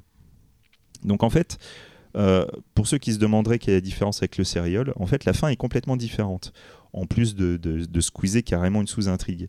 Et en fait, ce qu'il y a d'intéressant, c'est que, en fait, à partir de. En fait, le film est une très très bonne adaptation du serial. On retrouve quasi tous les ingrédients de la série, ce qui est assez étonnant pour une adaptation. Mais le, le- le- la touche Roy Ward Baker, donc le réalisateur, a vraiment amené quelque chose de de sombre, de, de vraiment désespéré dans le film que tu n'avais pas dans le serial. Cette mise en scène est très chouette. Non mais la, la mise en scène est incroyable. Donc pour ceux qui ne connaîtraient pas, Roy Roy Ward Baker, c'est réalisateur entre autres de Dr. Jekyll and Sister Hyde, qui est un de ses autres très grands films. Donc à la base, euh, le mec il bossait pas forcément pour la Hammer, hein, mais euh, je crois même qu'il a- je crois même qu'il bossait même pas encore pour la Hammer à ce moment-là. Et en fait, il est arrivé sur Quatermass parce qu'il avait réalisé un truc qui s'appelle Atlantic Latitude 41 qui avait cartonné. Et donc naturellement, quand la Hammer a décidé de relancer le projet, ils l'ont pris. Et vraiment, on sent sa patte. Si vous regardez les Quatermass 1 et 2 en film, qui ont été faits coup sur coup, avec même acteur, même réalisateur, vous allez vous prendre une sacrée claque en regardant le 3. Quoi. Le 3, c'est ce sentiment désespéré qui va vraiment vous prendre au trip. En plus, on a un scénario de science-fiction qui est vraiment topissime, Super Qui- ambitieux. qui ne s'arrête jamais, qui est vicieux. Et on arrive vraiment à la fin du film avec une fin, mais que je trouve mais monumentale. Je vous dis pas quoi. Et ce film a tellement marqué qu'il a, on- il a même marqué plusieurs réalisateurs, dont un réalisateur qui s'appelle John Carpenter. Et même si généralement c'est plutôt connu quand même, puisque forcément, euh, pour certains scénarios, il a quand même carrément pris le, pseudonyme de Quatermass pour, euh, pour masquer sa présence. C'est même au-delà de ça. La trilogie de l'Apocalypse n'aurait pas existé s'il n'y avait pas eu ce Quatermass. Il y a vraiment des liens très particuliers, même au niveau de l'écriture de, de- des scénarios. Et je parle pas juste des références comme, euh, comme Lane ou, euh, ou autres comme, que tu pourrais retrouver dans L'Entre de la Folie. Je parle vraiment de, au niveau de la structure, au niveau des thématiques. Et en l'occurrence, pour moi, un film comme Prince des Ténèbres est un quasi-remake de Quatermass 3. Top, Et, top, a- top, pas de spoiler. Nous ferons le prochain podcast sur John Carpenter. Voilà, c'est une révélation. Hop, breaking Voilà. news. Et donc, je parlerai plus de John Carpenter et de ce film la prochaine fois. Et- Bah. On peut aussi voir un lien entre la marque et The Thing un peu Oui, tout à fait, Ouais. tout à fait. Non, mais après, euh, Carpenter a quand même. euh, c'est pas juste le troisième. hein, Mm. et, euh, franchement, Carpenter est, est quand même très fan de l'ensemble de Carpenter, de, de, De- de Quatermass. Et pas que des films, hein, d'ailleurs, des serials aussi. Mais- la, la marque étant euh, le Quatermass suivant. euh, Le deuxième. ouais. Le deuxième. euh, le précédent, pardon. Et, euh, et euh, pour ceux qui seraient euh, qui, qui sont vraiment jusqu'au boutiste. Mais alors je vous avoue que moi celui-là je ne l'ai pas vu. Il y a un quatrième Quatermass qui s'appelle Quatermass The Conclusion. Euh, Là-dessus je peux pas vous dire plus, mais il a été fait très longtemps après. Et moi personnellement ne me disait pas plus que ça. Il y, a- en la a un cinquième, Qu- Quatermass Moldo aussi. Non. Euh, non. voilà. Donc euh, je ne sais pas si vous l'avez désespéré. Non, parce que je cherchais à faire un jeu de mots, je pensais faire euh, Alors, moi, of euh, Champion. et C'est mieux ton Moi, j'ai vu le premier et le troisième. J'ai vu le premier et le troisième. Et en fait, un truc que tu dis pas quand même sur le personnage de Quatermass, c'est quand même un gros salaud. quoi. Oui. c'est ça qui est assez marrant, je trouve, dans, dans cette, euh, dans cette série, c'est que c'est jamais lui qui. Enfin, il parle tout, à tout le monde comme à de la merde. euh, il fout des il- droites à des lui, personnages. ce qu'il veut, c'est euh, faire des particuliers. expériences scientifiques. Il s'en fout des gens quand même. Il, enfin, il est pas très sympa. Et en plus, souvent, c'est pas lui qui trouve la solution finale. c'est quand même assez euh, étonnant puisque c'est lui le héros théoriquement, quoi. Il la trouve, mais il la résout pas, forcément. Bah non, il la trouve pas. hein. En général, c'est un gars qui passe par là qui fait Eh, Tu crois pas qu'il faudrait faire ça pour euh, tuer le monstre? Ah ouais, tiens, et hop, il, il teste, il fait Ouais, c'était mon idée. Donc c'est assez marrant. Mais euh, j'ai j'ai aussi beaucoup aimé le premier, je pense qu'il faut le voir aussi. Et le premier, je le trouve vraiment terrifiant. quoi. Enfin, il y a un monstre final. Non, mais euh, tout, tout, tout, faut regarder tout Quatermass Oui, il faut de tout toute regarder. façon. je, là, te- je tenais à te euh, remercier parce que ce- cette série faisait partie de ma list et euh, j'avais mes DVD 7-7 que j'avais pas déballé depuis euh, peut-être 10 ans et, euh, et là c'était l'occasion de découvrir et je, je suis très content d'avoir enfin vu ces films. ouais, c'est bien, c'est vraiment super. On continue avec le film de Laurent. Voilà, alors là, on fait un petit bond dans le temps quand même. Euh, on va dans un cinéma radicalement différent, mais toujours british. Euh, je vais vous parler de Ne vous retournez pas, Don't Look Now, de Nicholas Rugg. Un film de 1973. Alors, Nicholas Rugg, euh, c'est peut-être son film le plus célèbre avec euh, L'homme qui venait d'ailleurs. Qui- qui est son film suivant, d'ailleurs. Qui est son film suivant. Le précédent était La randonnée, The Walkabout. et on peut dire que. Il avait déjà rien qu'avec ces trois-là légèrement posé ses couilles sur la table euh, et, euh, et montrer à quel point c'est un cinéaste d'exception. C'est vraiment. euh, C'était sa meilleure période. hein. Sa Nicolas meilleure Rogue, là, vous, vous regardez sa- cette période-là, vous, vous- c'est bon. Quoi. euh, Eureka, c'est lui? Sur- Comment? Eureka, ouais. Ouais. ouais. Et, euh, et c'est euh, le truc sur le couple enquête. euh, Ah, qui, qui est le film après euh, L'homme qui venait d'ailleurs. Ah, Euh, un thriller plus, sur un couple plus, qui est sorti il sais y, a, a pas très longtemps en Blu-ray en France chez. Potemkin. Éléphant.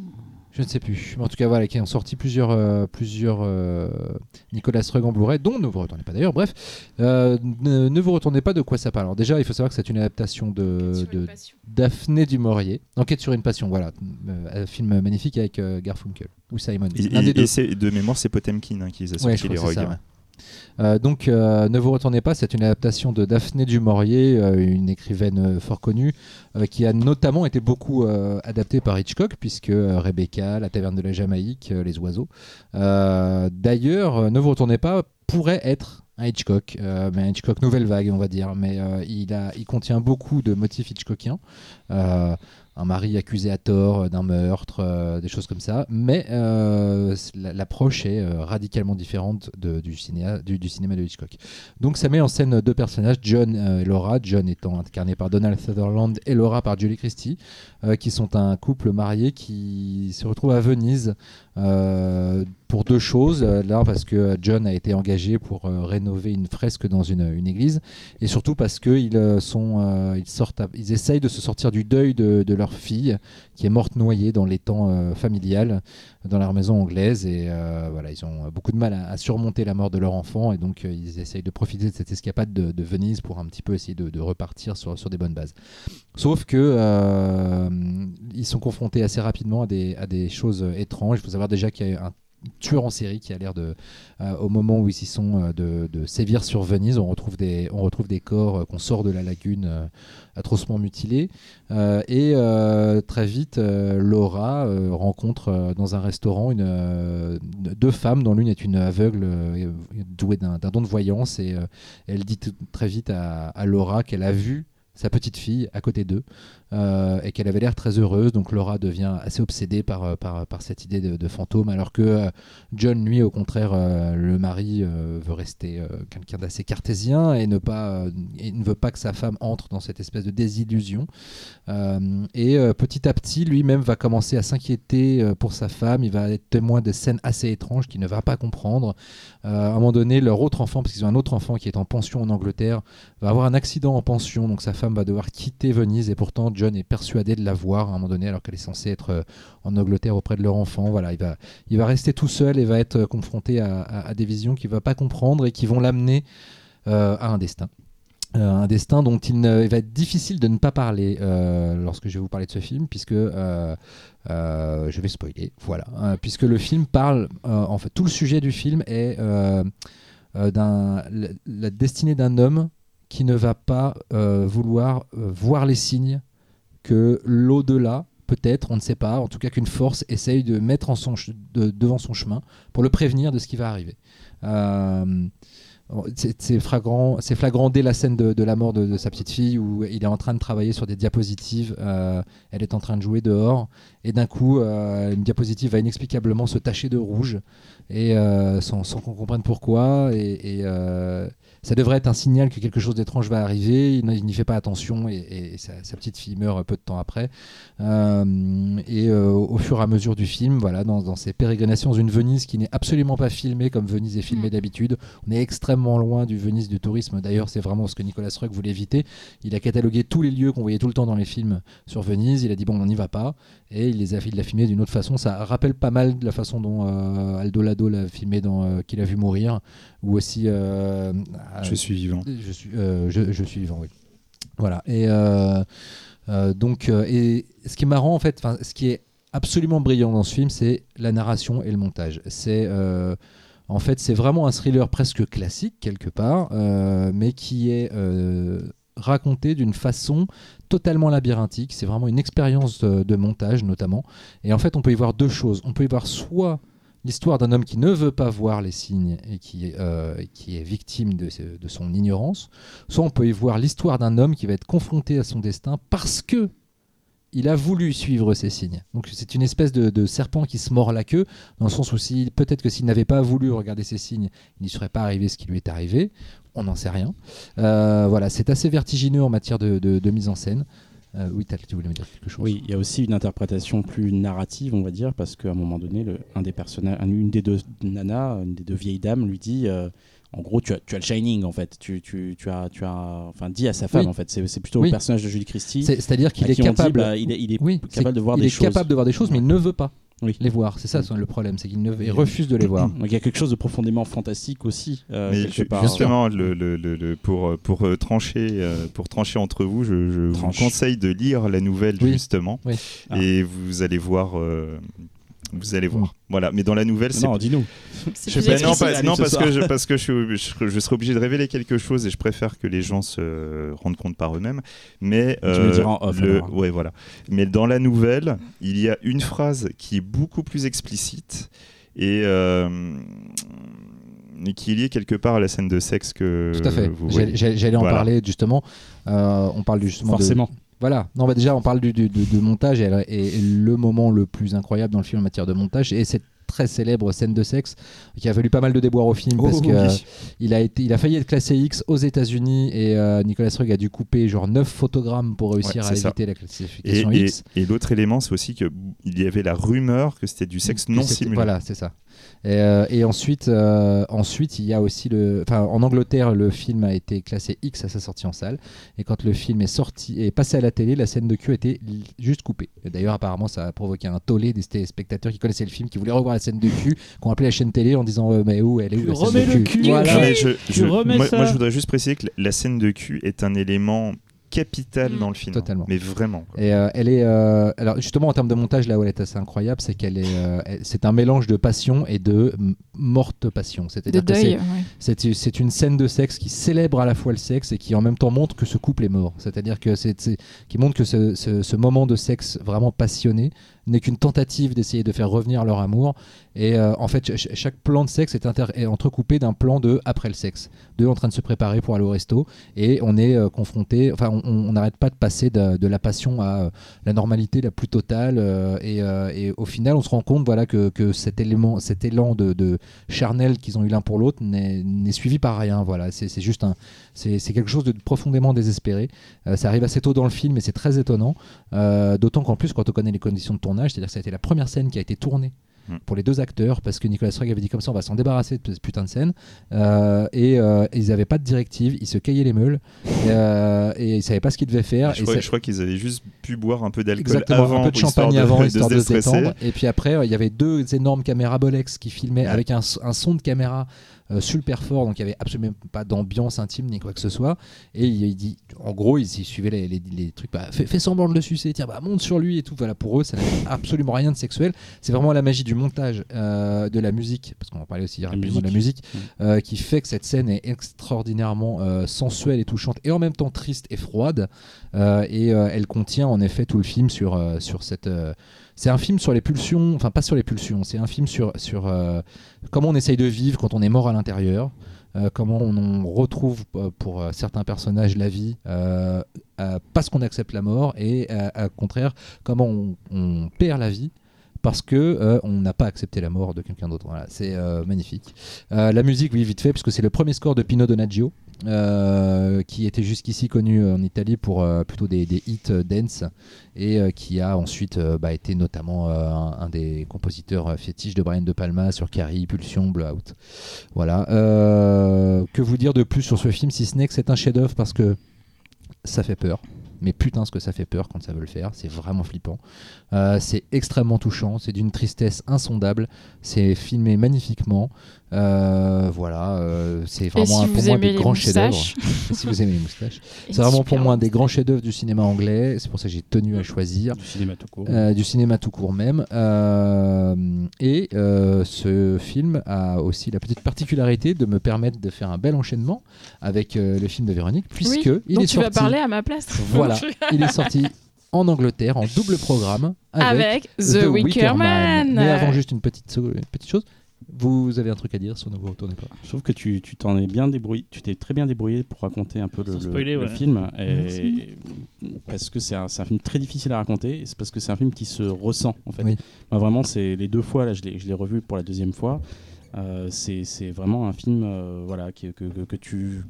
Très, très, très difficile à expliquer, très difficile à mettre des mots dessus, très difficile à, à même dire pourquoi la fin est comme ça. euh, c'est- limite, t'as- tu vas vers de la, de la masturbation intellectuelle en fait, d'une certaine façon.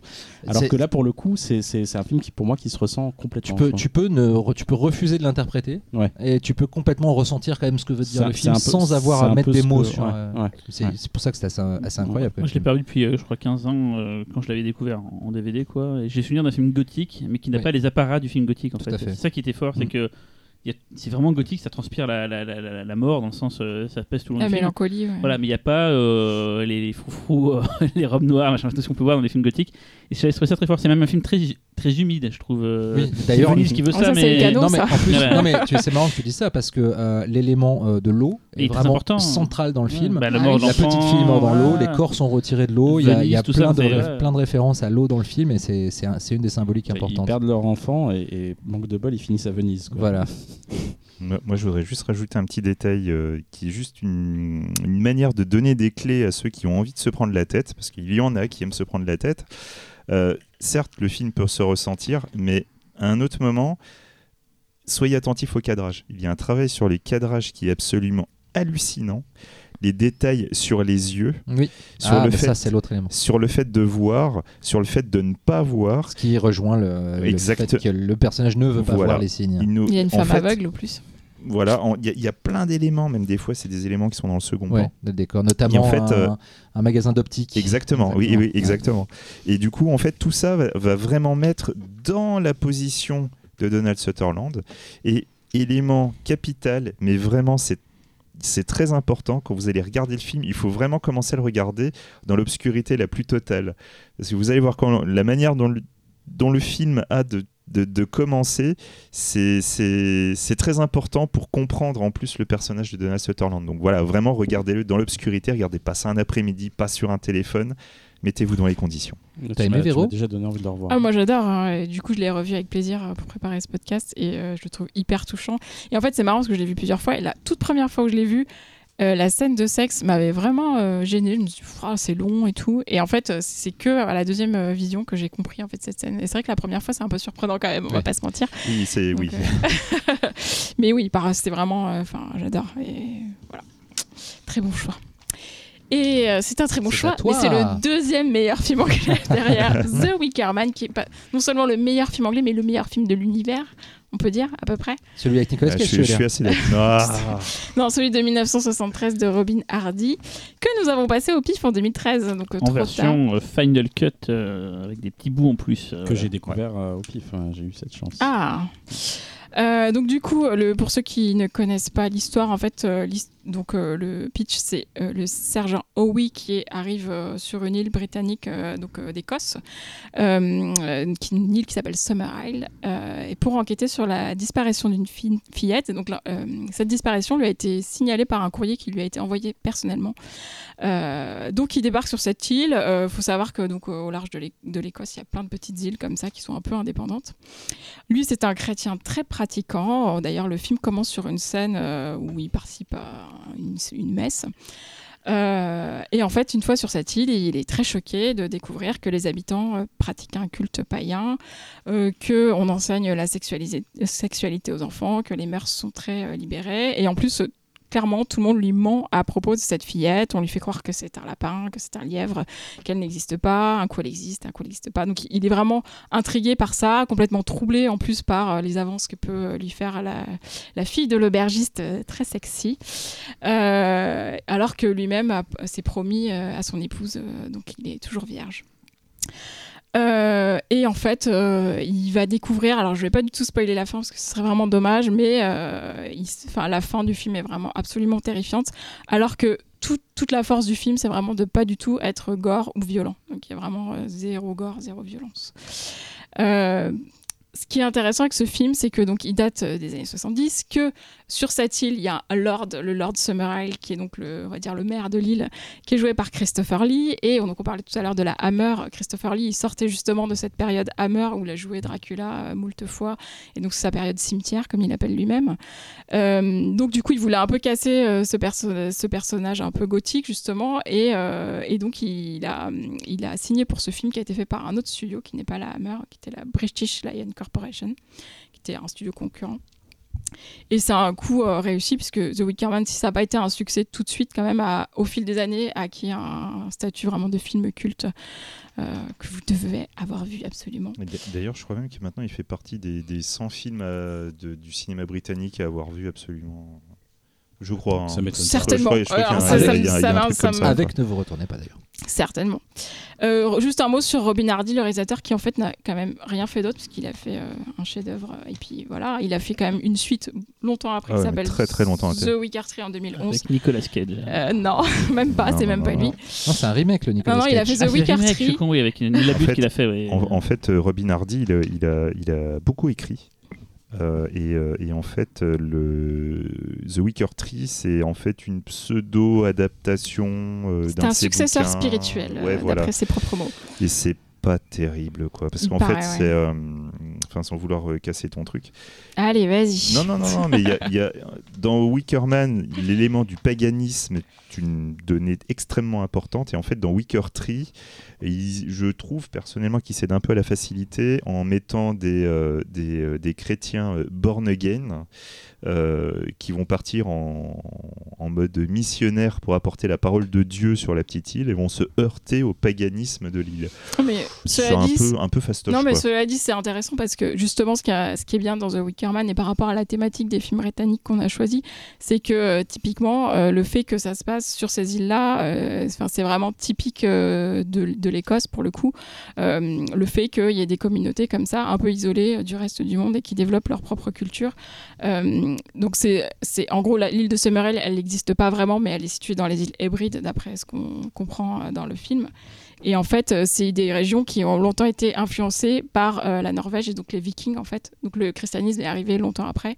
Et en fait, dans certaines îles, soit il y a encore des rites mystico-païens, alors un peu New Wave, hippie, etc. Il y, a des, y a des vestiges style Stone Age, etc., où les gens font des, des cultes un peu rigolos. Soit, justement, euh, comme le dit Xavier, il y a des, des chrétiens, pour le coup, qui sont hyper, euh, hyper pratiquants. Et c'est dans, dans ces îles-là, par exemple, que le sabbat est encore, euh, donc le sabbat du dimanche, hein, pas les sabbats des sorcières, euh, est encore respecté. Donc c'est quand même des, des, des microcosmes hyper influencés religieusement. Moi, ça va bien, ça va. Je coup, supplée juste- Cyril parce que Cyril est éteint ce soir. Il Cyril est fatigué. Il a fait une insomnie Cyril est fatigué, il a fait une insomnie. J'ai regardé Il a Dickeneck, je vous Il a rappelle. les yeux hein. tout Ah bah rouge. voilà, ça. Et il fait zéro blague. Donc à un moment donné, je suis désolé, je Mais tente des trucs, mais je suis pas au niveau. On peut peut-être récupérer des rushs, des anciens Voilà. pifcas Ouais, on, pouvoir- on placera voilà, des, va euh, mes, coups de- mes coups sur ton front. et voilà. Ça fera quoi Ça fera quoi Ça fera quoi Un dindon. Ça fait un dindon. Euh, du coup, la religion, c'est donc ce que tu disais, le, le- le paganisme est intéressant euh, dans The Wicker Man et c'est assez passionnant de voir ce que ça pourrait donner si ces religions-là existaient vraiment. Parce qu'en réalité, euh, donc Robin Hardy s'est inspiré de plein d'éléments qu'ils ont retrouvés. Enfin, à la base, c'est inspiré d'un d'un roman qui s'appelle Ritual, mais ils ont après ajouté plein d'éléments historiques qu'ils ont pioché à droite à gauche, et notamment l'homme euh, de, de paille, Dosier. d'osier, De voilà, paille, ouais, d'osier, dosier, ouais, ouais. qu'on voit à la fin et qui est sur pas mal d'affiches. Euh, et en fait, ce qui est intéressant, c'est la confrontation donc de la religion catholique avec le paganisme, et notamment justement, donc il y a cette, cette cérémonie au début où euh, ceci est, le corps du Christ, etc. Finalement, pris avec beaucoup de recul, c'est assez absurde, et euh, lui-même, le, le sergent oui, en fait, va être confronté à des, des choses qu'il con- considère complètement absurdes, du genre il y a des filles nues qui sautent au-dessus d'un feu de camp, et on lui explique que c'est pour la procréation sans, sans pénétration, on va Et, dire. et l'épilation aussi. Et voilà, et du coup, il trouve ça complètement absurde, alors que c'est le principe même de la Vierge Marie, quoi. Donc c'est assez marrant en fait cette confrontation. Et il y a toute une longue, vraiment pile au milieu du film, une longue discussion entre Christopher Lee et le personnage de Christopher Lee et lui, qui est absolument passionnante. Où notamment Christopher Lee dit euh, Dieu est mort, il a déjà eu sa chance, il l'a laissé passer, donc euh, laissons place euh, au nouveau Dieu. Et c'est assez intéressant. Et l'autre truc quand même primordial dans ce film, je termine là-dessus et je pense que Xavier va enchaîner. Euh, c'est la musique, puisque c'est un film euh, très musical en fait. Pas mal de scènes sont accompagnées de musique chantée par les personnages, donc euh, puisque on est dans une espèce de culture païenne où des chansons accompagnent et des chansons aux paroles très explicites évidemment. Et, euh, et en plus, ça recoupe avec la, la culture anglo-saxonne, euh, évidemment, euh, toute la, la musique pop.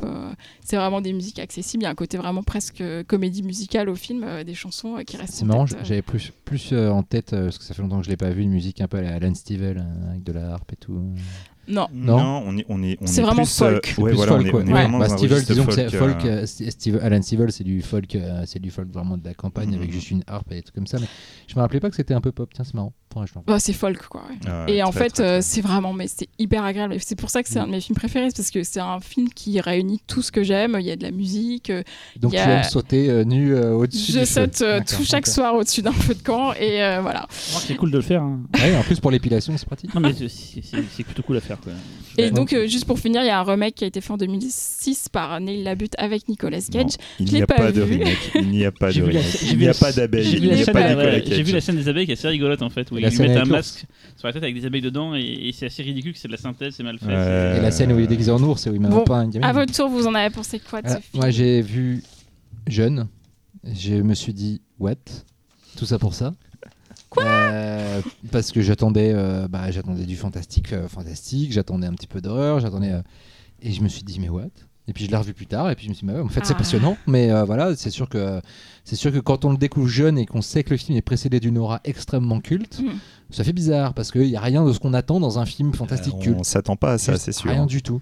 À part, euh, à il part faut une des- certaine à part des- maturité pour voilà, l'apprécier. à je part pense. des filles nues. Mais euh, En fait, c'est un film qui était pas mal aussi euh, censuré, coupé. Ouais. Il y a eu Mm. plusieurs versions. C'est un film donc on s'imaginait des trucs un peu horribles. Il y a, il y a une histoire. Faut, sais- faut, faut savoir que la première version fait genre 87 minutes et Ouais. que la, la, la Il y a suivante une elle, plus. genre 20 minutes de plus quoi. Et il y a l'histoire d'une actrice, l'actrice principale du film, je crois, qui était Oui, la copine voilà, d'un- De Rod Stewart. Voilà. Et il, Il a, fait racheté racheter toutes le les copies, film ouais. parce qu'il pas qu'on la voit à poil en Mais fait. sachant que c'est euh, pas elle en fait dans les scènes, c'est une doublure parce qu'elle était déjà enceinte. À mais il veut pas qu'on imagine, voilà, et donc c'est ce qui fait qu'il y a eu pas mal de morceaux qui ont disparu, et, ça, ça peut jouer le côté attente. Ça, on les voit, que- on le voit. Cette, cette scène-là, il y est toujours. hein, Et, euh, et euh, quand je l'ai revu euh, avec un âge où j'avais euh, la possibilité de faire marcher mon cerveau, euh, oui, j'ai trouvé ça, euh, j'ai trouvé ça assez mortel parce que c'est, c'est, euh, il y a une montée de l'attention euh, Ouais. qui est comique. En fait, c'est ça qui est assez génial, c'est que c'est que c'est l'absurdité qui devient l'absurdité de ce à quoi il est confronté par rapport à ce qu'il attend d'un comportement normal. Euh, et, et c'est vraiment très comique. Et comme c'est de plus en plus absurde, ça devient à la fois de plus en plus comique, mais c'est de plus en plus inquiétant. On se demande est-ce que ça va aller jusqu'où? Je pense que ça va aller. C'est la peur de l'inconnu en fait, euh, dans toute sa Et- splendeur. Et, quoi. euh, et ça fonctionne vachement bien à ce niveau-là. Euh, c'est en, ma- en matière de tonalité et d'étrangeté, c'est un film vraiment, euh, vraiment inclassable. Je crois que c'est un film à, à vraiment remettre dans son contexte parce qu'il est complètement à charge contre la religion, je, je pense. Et, et- et c'est là où c'est troublant, c'est que le réalisateur se. Alors, corrigez-moi Je, si je je me trouve trompe. pas hein. si manichéen que ça en fait, mais il est pas manichéen, mais euh, quelque part en se plaçant du côté euh, des païens. euh, Mais ils sont païens, mais ils sont religieux. Ce que je veux dire, c'est que finalement, Mm. c'est pas Oui, un tant un film contre la religion que c'est un film contre la contre le, la vision unilatérale Voilà, c'est ça. C'est de, la ça. religion dominante, alors que finalement, euh, le Oui. fait que plusieurs religions euh, coexistent dans le monde ouais. déjà montre qu'il n'y a pas de religion euh, dominante d'une, et, euh, et que de deux, euh, un culte ne devrait pas considérer un autre culte en le prenant Mm. de haut, euh, puisque euh, ils sont tous euh, la- seule chose euh, qui compte, c'est ce à quoi chacun croit. Voilà. Mais justement, d'ailleurs, les païens dans le film, à aucun moment, enfin, sauf la discussion avec Christopher Lee, à aucun moment, ils ne jugent Oui. euh, la, Mm. la religion du, du flic. Alors que Voilà. lui, il ne fait que ça. Alors c'est c'est pour ça, est- il est toujours ridicule en fait, le personnage du flic est Ouais. toujours ridicule jusqu'à ce final qu'on ne va pas révéler Mm. pour ceux qui n'ont pas vu. Et, euh, et, et de l'autre côté, ben, tu vois que les, les païens s'en sortent plutôt bien. En fait, Après, ça a Euh, l'air cool d'être païen. bah oui, Franchement, moi, je ça, signe. hein. Je paye ma cotise quand ils veulent. hein. Donc il y a parti pris. Cyril, Non, je mais j'aime bien le film, mais j'ai pas revu aussi, que j'ai pas vu pour le- pour l'occasion. tu l'as pas revu en Donc j'en ai, 2013 j'en ai des vagues souvenirs, mais euh, non, j'ai trouvé ça cool. Et l'Asie, je l'écoute assez souvent, la BO. euh, Dis-moi un truc. oui.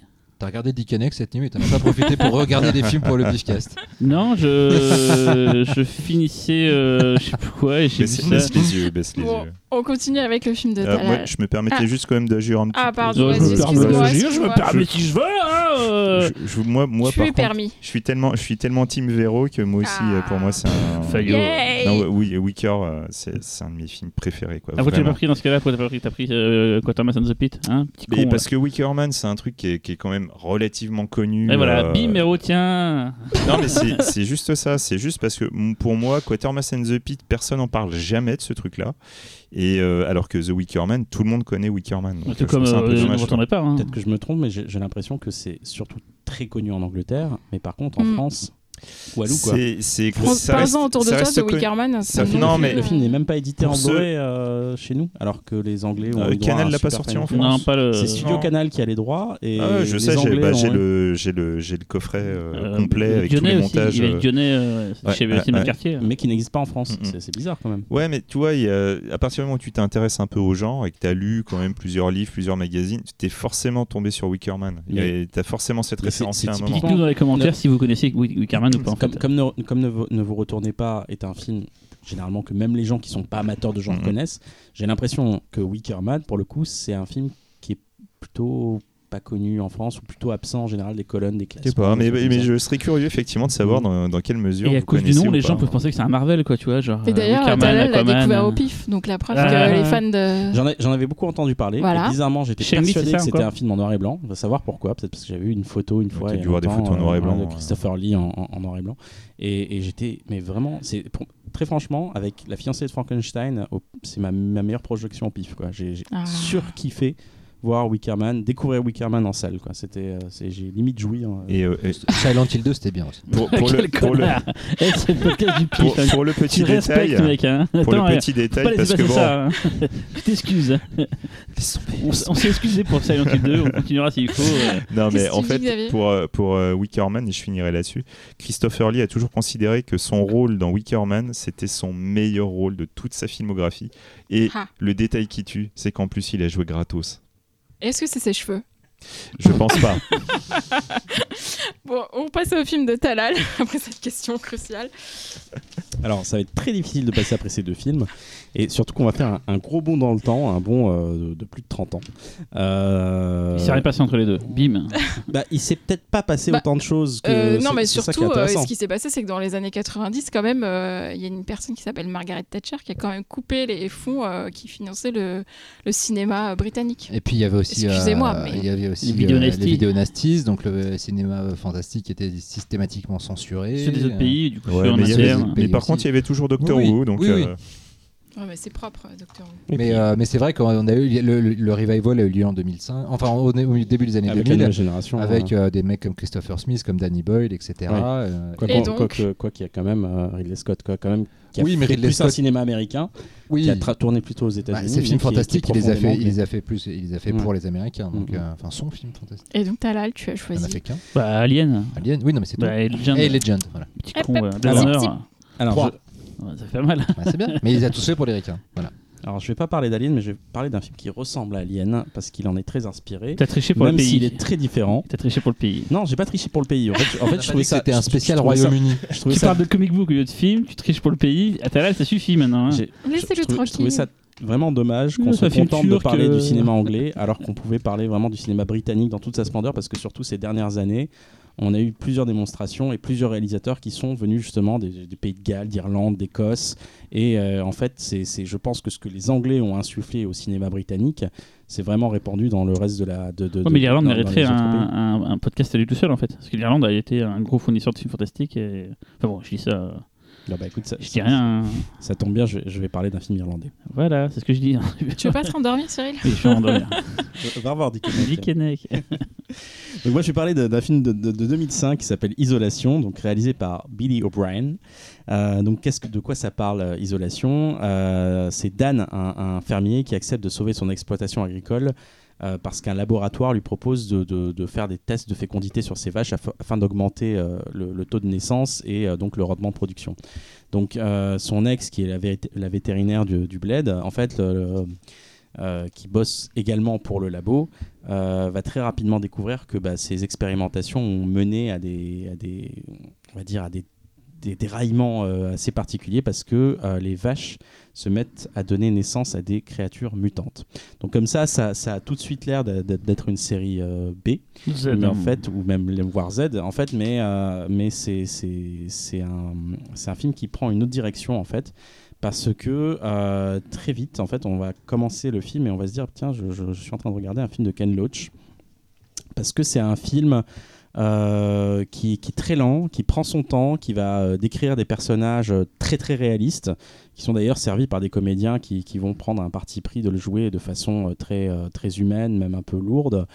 Et, en fait, c'est- là où le film tire son épingle du jeu. Et c'est pour ça que j'ai choisi ce, film-là, parce que j'ai l'impression que c'était, en tout cas dans, ces 20 dernières années, un des films les plus emblématiques de, ce rapport entre un cinéma social qui veut avoir des intentions et en même temps euh, qui, veut, euh, qui ne va pas pour autant euh, laisser tomber le genre, qui va aller vraiment épouser le genre pour en faire un film autre. Tu veux dire quelque chose, Laurent? Euh, non, pas du tout, je t'écoute avec beaucoup d'attention. Donc, euh, donc ce, ce film donc, est réalisé, c'est le premier film de, de- de Billy O'Brien, un- un- qui, euh, qui a fait euh, deux films euh, après, qui, qui sont sortis en 2011 et 2014, que je n'ai pas vu personnellement, et je crois qu'ils ne sont pas dont, sortis en dont France. un qui est passé au pif. Ouais, Donc, il y a- il y en a Not un Killer. Alors non, ça, justement, ça c'est le quatrième. Euh, C'est après. Je pensais que le Ah ouais. second film c'était Not Moi a j'ai vu, Killer. Killer. moi, j'ai vu aussi, ouais. Cynthia parce qu'on l'a sorti chez Wallside et je l'ai vu. Alors C'est pas terrible, c'est un film de guerre pendant euh, une, une heure, euh, ouais, quasiment. Et ça vient après, un film de, de, d'extraterrestres, de mutation et tout, qui est plutôt intéressant. Mais c'est deux films en un et la première partie est pas très intéressante. Après, il y a Morgana Louis qui joue dedans, qui est une des actrices de Martyr. Et le film est curieux sa seconde partie, mais voilà, mais personne n'en a entendu parler. C'est sorti chez nous direct en VOD en France. je me posais la Euh, question si- s'il y avait toujours, si alors c'était vraiment un film qui assumait le genre euh, avec les deux pieds. ou Dès que ça part qui- qui euh, dans la partie fantastique, la- c'est vraiment. Mais tout le début, c'est un film de guerre façon euh, lambda. euh, ça se passe en Europe de l'Est. Il y a des soldats qui infiltrent une, une- une, un bataillon ennemi, mais c'est assez lambda et c'est nul au début. Et c'est quand ça part en vrille sur le côté euh, extraterrestre et manipulation génétique que ça devient intéressant. Hum, Et du coup, il est à vraiment à fond dans le fantastique et c'est vraiment très bien cette seconde partie. Mais le film est vraiment inconnu. Je pense qu'aucun de vous l'a vu en fait. euh, Non. Non, je sais pas. Et moi, je l'aurais pas vu pour le boulot. Je l'aurais pas vu. Je pense que je serais passé à côté du. euh, Je connais le titre, sous mais le radar. j'ai eu- l'occasion de le voir. Alors justement, moi j'attendais beaucoup euh, I'm Not a Serial Killer que j'ai que j'ai vu au pif. Et, euh, et finalement, j'étais très déçu parce que j'avais comme comparaison Isolation. Et finalement, le- j'avais l'impression d'un film qui était, euh, qui était peut-être trop riche et donc confus en fait par rapport à Isolation qui a un message clair et qui va d'un point A à un C'est point plus B. efficace, effectivement, Euh, l'isolation. Ouais. Et là, j'étais un peu. Alors, à part le plaisir de voir Christopher Lloyd qui était, qui revenait au cinéma et, dans ce film-là. Donc voilà, j'étais pas, voilà, déçu de ne pas, de ne pas aimer ce film. Bref, euh, donc pour revenir à Isolation, euh, le film est sorti à peu près à la période euh, de- des scandales de la vache folle et justement, bah, Bill O'Brien fait le choix. Bill O'Brien qui, qui justement qui a grandi dans une, dans une ferme, donc qui a, qui, il- il y a un peu de vécu et ça se ressent. Il fait le choix donc de, choisir cette thématique sociale pour en faire un, vrai film de suspense avec très peu de moyens. Et justement, il fait de ce manque de moyens une vraie force euh, parce que il va aller, euh, il va aller vers du, vrai naturalisme. Il va aller vers euh, quelque chose de très posé, de très minimaliste, où justement son cadrage, sa photo, qui est quand même une photo atmosphérique, va créer quelque chose de, super anxiogène. Moi, personnellement, c'est un film qui me met mal à l'aise dès le début, peut-être parce que ces personnages-là sont déjà misérables quelque part. hein, et, je pense que c'est là la force de ce film-là, c'est qu'il, il- il- à la fois en faisant un divertissement, ça rejoint ce que je disais au tout début euh, de l'introduction, il va vraiment se servir du genre pour faire passer un message. Et c'est là où je trouve que justement le cinéma britannique est, puissant. C'est que, euh, et ça l'est vraiment beaucoup plus ces, ces dernières années. Je, me- je me rappelle de, de ce film-là que j'ai vu aussi au pif qui s'appelait K-Shop, avec un mec qui faisait, euh, qui, qui Ah, faisait des, des, des Kebab, kebabs, bordel. des kebabs Sorti- à base de. C'est bien ça. Sorti avec Mad Movies aussi. Moi, kebab, j'ai fait direct, on prend quoi. Il y a- il faisait des kebabs à base de chair humaine et justement bah, ça, c'était pour marquer le côté euh, c'est dur de, la, la- une société très difficile blablabla blablabla et bref euh, je peux, on peut en citer euh, 10 000 mais je trouve que ce qu'il y a d'intéressant euh, dans l'évolution du cinéma anglais en tout cas britannique pardon euh, par rapport aux, aux deux premiers films que vous avez cités qui sont des, des chefs-d'œuvre en tout- euh, Don't Look Now et euh, The Wicker Man. et The Wicker Man, euh, c'est que le cinéma anglais a muté dans, dans quelque chose de très mature et moi quelque chose qui me fascine et c'est vraiment quelque chose que, que j'ai l'impression qui manque dans le cinéma français. C'est-à-dire que dans le cinéma français, on a tendance à mettre en avant les intentions et uniquement les intentions. Pas toujours, hein, parce que tu, la- il y a deux semaines, tu as parlé d'un film qui était. Euh, Rappelle-moi le titre. Jusqu'à la garde. ouais, Jusqu'à la garde, qui, qui- qui, justement euh, évite euh, Mm. le- ce poncif-là. Mais ce que je trouve brillant chez les Anglais, c'est qu'il ne va pas uniquement y avoir la conscience de raconter son intention euh, d'auteur dans le Mm. titre et dans le film, mais euh, justement trans, euh, Oui, c'est bien intégré. transformer, dilué. ouais, voilà, transformer le, le, le, le- le- Ça fait pas rajouter, ça fait vraiment Voilà, partie de ouais, intégrant. exactement, En ça plus- fait partie d'une narration, c'est ancré. Et c'est- je, Ouais. je trouve que les Anglais sont vraiment brillants là-dessus. En plus, l'industrie anglaise, elle a cette force maintenant d'être capable de produire des films euh, de genre euh, conscient et aussi de faire des films de genre bis. Je pense au film de Jake West, euh, je pense. euh, Je peux dire qu'on en voit beaucoup pour pif et si jamais. euh, y a- Non, y si a jamais beaucoup fou, vois, je déchets, pense hein, à des trucs engagés. comme Bienvenue. Je, Oui, oui, je pense à des trucs comme Bienvenue au cottage. Je veux dire, Ouais. ils, ils- ils ont aussi produit des trucs qui Bah, sont Cockney vs Zombies, c'est un truc euh, Voilà. bis, mais Oui. pourtant qui, se paraît, qui parle aussi de, Oui. des classes populaires et tout. Grabbers, euh, genre de trucs comme ça. Moi, je, euh, ça, c'est cool. je- je vais dire sur Isolation, pour moi, c'est bizarre ce que je veux dire, mais c'est pour moi un des meilleurs ersatz d'Alien qui ait jamais été fait en fait. J'ai vu un Alien sur Terre avec des avec des meumeux, avec des vaches. Le film a eu le grand prix à Gérardmer, c'est là que je l'avais découvert et je me souviens, c'est très très gadget ce que je veux dire, mais d'une scène de fist fucking. Ah, de- Enfin, une, de une vache, scène ouais. de, ouais, de, de- je sais pas comment on appelle ça quand on met le point. euh, Ah, bah, d'insémination. Insémination, voilà. Et, et ça avait fait, je me souviens, euh, pas mal réagir dans la salle. Et pourtant, c'est une scène euh, quotidienne pour plein de gens dans ce métier, en fait. Voilà. Mais dans le cas d'un film d'horreur, ça avait vraiment. Et pour, euh, qui, pour anecdote, a les été gens. vraiment tourné ainsi. La, la- la comédienne a vraiment foutu son bras dans le cul d'une vache. Quoi. Ça, c'est la classe, quoi. Ouais. Voilà, Vous c'est ce que je son voulais dire. c'est- le claque. Mon intervention, voilà. Euh, mon C'est celui que tu n'aimes pas, Oui, ou- je suis désolé. Ah, oui. j'avais- Attends, on va juste, euh, avant, la, avant, le, avant la projection, enfin le podcast, il a dit en nous regardant Talal et moi, sur un de vous deux vos films, euh, il y en a deux que je déteste. J'étais persuadé que c'était euh, le mien, donc je tairais tout à l'heure, mais euh, c'était celui de Talal. Vous voyez l'emprise de Xavier sur toute cette émission. quand même. Non, il arrive, il, mais- arrive, il monte du doigt quelqu'un dans la, dans la pièce et il fait Toi, je déteste ton Non, film. que- Et là, on passe tout le Non, parce pifcast que à le film de Talal est vachement bien et le mien aussi. Je me suis dit, c'est marrant, lequel des deux il a pas aimé Mais non, mais Euh, je, je vais vous expliquer. Talal, vous êtes éliminé. Il appuie sur un bouton et là j'ai une trappe qui s'ouvre sous ma chaise. T'aimes pas les vaches Non, non, je vais vous expliquer. En fait, t'aimes euh, les vaches. J'aime les vaches. Voilà. Été ça aurait été des films sur des chats, t'aurais réagi différemment. Ah, je déteste les chats, donc non. Là, ça aurait été pire.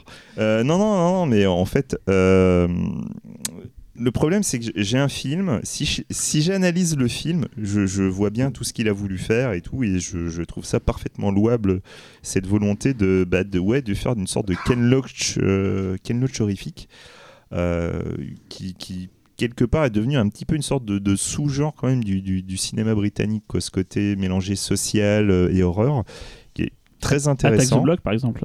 Attack the Mais Block, qui est très ouais, bien. ouais, tout à fait. J'ai l'impression que c'est surtout ce qui reste aujourd'hui du, du, du- cas du, de ce Ah, mais cinéma anglais ouais. qu'on retient. En fait. Ouais, carrément, carrément. C'est exactement ça. Mais euh, je dois avouer un truc, c'est que bah, après j'ai- été, euh, je pense aussi euh, trop euh, hypé quelque part. Je l'ai pas vu tout de suite. Euh, il était un peu ré- auréolé du prix. J'ai entendu beaucoup de personnes m'en parler, comme vous m'en parlez et tout machin. Et un jour, bah, je l'ai regardé et je malheureusement, il ne me fait aucun effet. Voilà. Mais absolument, mais zéro quoi. Je me suis fait chier, mais comme c'est pas C'est que t'es là permis. en train de pleurer là. Non, mais après c'est après non, mais après c'est chacun ses La goûts. hein. sentence. Euh, Bon, après, on n'aime pas tous les films. c'est- mais on voilà, on n'est pas à dire amen à tout. hein. Mm. C'est c'est chacun ses goûts. Et très honnêtement, sur Isolation, histoire de rassurer euh, tous ceux qui ne l'auraient pas vu, je connais personne qui n'aime pas Isolation. Donc je me sens vraiment tout seul dessus. hein, donc, Tu te euh, sens isolé et Totalement, totalement. Ça y est, Cyril Euh, voilà, réveillé. mais, non, non, mais vraiment, le, le film pour moi a été, euh, a été un peu une souffrance parce que je me suis vraiment fait chier tout le long du film. Mais euh, c'est quand même vachement lié à une certaine forme de, de- de déception parce que je crois que la manière dont tout le monde m'en a parlé, je, je m'imaginais avec quelque chose que je n'ai pas eu. Plus euh, doublé avec une scène en particulier, je vous dirai pas laquelle, qui m'a vraiment fait un peu un effet de douche froide La vers vache la, avec le fist vers la fin. Ah, d'accord. Oui, là, là, le fait que Ouais, tu vois des voilà, choses. euh, voilà, voilà. Ça, ça m'a, ça m'a fait chier. Mais, euh, mais pour reprendre un grand classique euh, du, du, du, du cinéma d'horreur, qui est par exemple Halloween, euh, sachez que j'adore le film Halloween, hein, ça ça n'a rien à voir. À partir du moment où on voit son visage, mais c'est voulu, le film ne fonctionne plus pour moi. Voilà. Mais c'est une volonté euh, artistiquement parlant, je trouve ça génial comme idée, je trouve ça super couillu. Après, d'un point de vue euh, sensation-sentiment, En fait, t'aurais pas voulu qu'on sache que ce soit des vaches, qu'elles soient masquées en fait. euh, ça non, c'est pas ça. Mais quand vous verrez le film, je pense que vous comprendrez quelle scène, euh, de quelle scène il s'agit. Voilà. Mais voilà, je suis désolé Talal, mais c'est voilà, c'est juste un ressenti personnel et je vous garantis, je suis vraiment la seule personne que je connaisse à ne pas aimer Isolation. J'ai- Tout le monde adore ce truc, donc voilà, je vais encore passer pour un Ce blaireau, truc. mais c'est pas Vous grave. savez comment il en parle en plus, Putain. cette chose. Voilà. Moi, j'ai pas revu depuis euh, l'avoir euh, que je l'ai vu au ciné en fait, donc il y a 13 ans du coup. Ça, c'est- c'est c'est- enfin, c'est sorti au ciné à l'époque. comme Quoi, ouais, ouais, c'est sorti, au ciné. sorti au Et ça, ouais. ça, ça fait plaisir à savoir. Mais, euh, mais j'a- j'avais vraiment aimé. J'avais- En fait, je, je pense que je l'ai vu sans rien savoir. Donc, du coup, euh, l'effet de surprise euh, a marché sur moi. Et voilà. Ouais, c'est vraiment pas un chef-d'œuvre, mais c'est, c'est- en tout cas de, de mon ressenti, je trouve juste qu'il y a une formule, une accumulation qui est assez pas symptomatique parce que ce serait péjoratif de dire ça, mais qui cristallise plutôt euh, le cinéma anglais qui nous intéresse aujourd'hui. C'est- c'est- Ouais, moi- ça tombe bien, comme c'est pas un film anglais, ça, en fait, finalement, c'est Non, c'est mais. Ah. cinéma britannique, pardon. Non mais après, après le, le, le, le truc qui est vrai, c'est que c'est peut-être de, de tous les, les, les, les ersatz d'Alien, c'est peut-être celui qui a, le, qui a eu le, le point de vue le plus original et quelque, bah là, et euh, quelque part le plus intéressant. parce que c'est C'est pas franchement... Léviathan, quoi. Non mais voilà, j'aime bien Léviathan, vous voyez à quel point j'ai des goûts de chiottes, quoi. Mais voilà, tu vois, c'est c'est vraiment une très bonne idée ce qu'il a fait. quoi. C'est... Voilà. Non, Ah, mais c'est en en bon. T'as t'as dit que en t'aimais pas. T'as en dit que termes de pas. premier film, j'ai l'impression Ah que oui, non, mais tout à fait. Non, mais en, en termes de premier film, C'est un ah petit bah, budget, hein, faut pas s'attendre à. Non, non, mais voilà, c'est juste- faut pas s'attendre à Alien. euh, Comme je en dis, moi, isolation, j'ai pas été sensible au truc. Euh, après, euh, pourtant, je, suis, je, je serais le premier à dire qu'il y a vraiment des, des, des putains de bonnes idées dedans. Tu l'as revu là pour le, pour le Ficas? Non, j'avoue, je l'ai pas revu depuis parce que je je- j'avoue que ça a été tellement compliqué. euh. Non, non, moi, je regarde des films pour le pif, moi, en attendant. Moi, je travaille Eh, un peu, je travaille un peu oh, pour le, pour le Je festival. fais quoi. ma part du boulot, hein, je mets les maillots, hein, attention. hein. Bon, il faut qu'on enchaîne là. Allez, Cyril. Alors je vais faire un truc qu'on n'a jamais fait jusqu'à maintenant ici. En fait, j'ai menti aux autres en, en- en faisant croire que j'allais parler de Heartless de Philippe Ridley.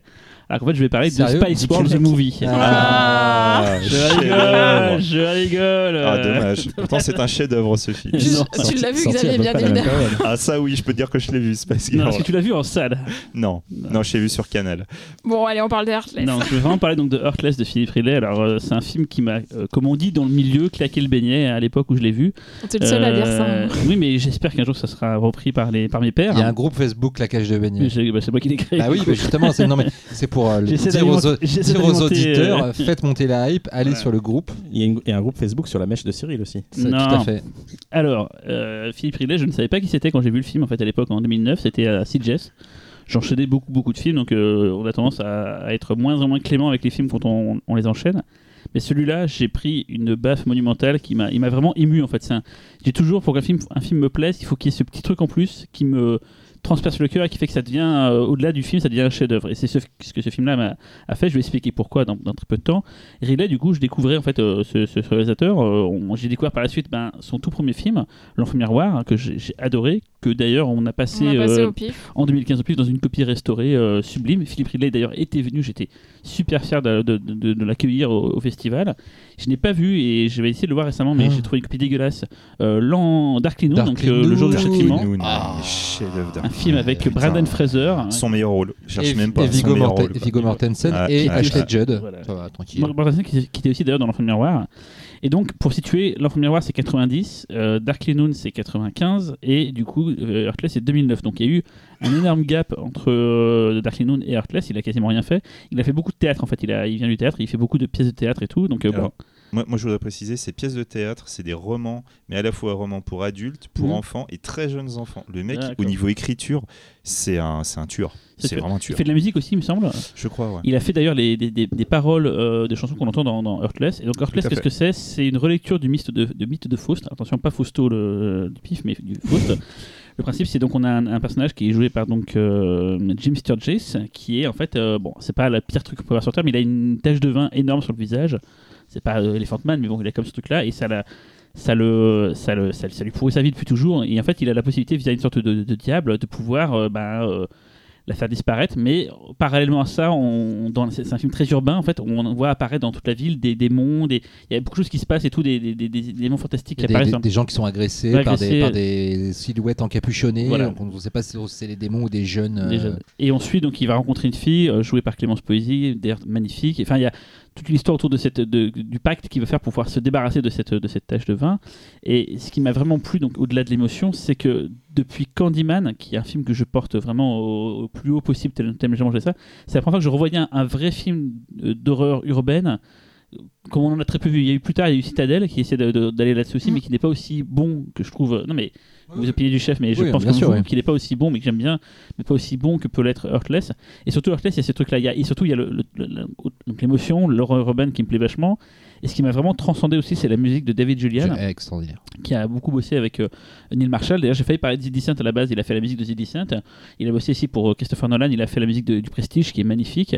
Et là, il a, il a sa BO, donc plus ces images magnifiques, plus cette- cette- ces acteurs qui sont habités et cette histoire euh, très poignante font que ce film m'a juste bouleversé. Et, c'est ce que j'aime dans ce fantastique, c'est quand on a peur, parce que le film fait peur, qu'il y a des, des images qui vous restent en tête et qu'en plus, ben voilà, ça remporte l'adhésion d'un point de vue émotionnel. Quoi. Alors qu'est-ce que qu'est-ce que vous avez à dire là-dessus, mes amis? Moi, j'ai, c'est simple, hein, au bout de 20 minutes de film, je chialais. Ah oui. Voilà, c'est juste euh, le, le personnage me transperce le cœur, la façon dont Jim Sturgis le joue me transperce le cœur quand il est dans la boîte de nuit avec euh, son voisin euh, Black, euh, acteur euh, très célèbre pour sa participation à Doctor Who. euh, Ah oui, ah, comment il s'appelle? Ah Noël Euh, Clark non? D'ailleurs, que j'ai que j'ai revu euh, il y a pas très longtemps euh, Noël Clark. dans un Euh, film qui s'appelle Outfall. Il est dans Storage Ah, oui, 24. petit rôle dedans. Ouais, dans Storage euh, 24 aussi. Ouais, euh, ouais, il joue. ouais. Bref, euh, donc là, cette scène où il discute avec lui euh, de, de sa relation avec son père dans la boîte de nuit au bout de 20 minutes de film, déjà la façon dont Sturgis en parle, c'est ça, ça me transperce le cœur. Et, euh, et tout le film est comme ça. Et euh, en matière d'émotion, mais en plus, notamment comme tu dis, ça devient un vrai film d'horreur dans le sens où tout ce qui a trait à, à- à- à la peur urbaine, à des légendes urbaines, à ce que euh, le- les, les recoins d'une ville peuvent cacher Parce qu'il est photographe, il faut expliquer. oui, voilà. Il fait il parcourt la ville en faisant des photos et tout. voilà. c'est très effrayant. En même temps, c'est pas non plus un truc à charge contre une certaine jeunesse qui pourrait pourrir la vie, etc. Parce que même si on peut en avoir l'impression, finalement, c'est pas ça du tout. Contrairement à d'autres films. Contrairement à Citadel, voilà. Attaque the Block et, euh, Eden Lake. Odenak, ah oui. et, euh, et en plus, ça part après euh, dans une dimension complètement surréaliste, euh, en fait, à laquelle on s'attend pas forcément, même si on sait que ça va devenir un peu bizarre. Mais le film devient de plus en plus surréaliste, de plus en plus poétique, abandonne en fait presque son côté ancré, en- non, mais ancré Ouais. dans l'urbain, parce que Ouais. l'urbanisme est censé être une, une- une notion réaliste, mais le film s'en vient presque vers le conte de fées noires très étrange. Euh, voilà, c'est- je trouve que c'est vraiment un film qui fait passer par euh, énormément d'états émotionnels, euh, qui les réussit tous.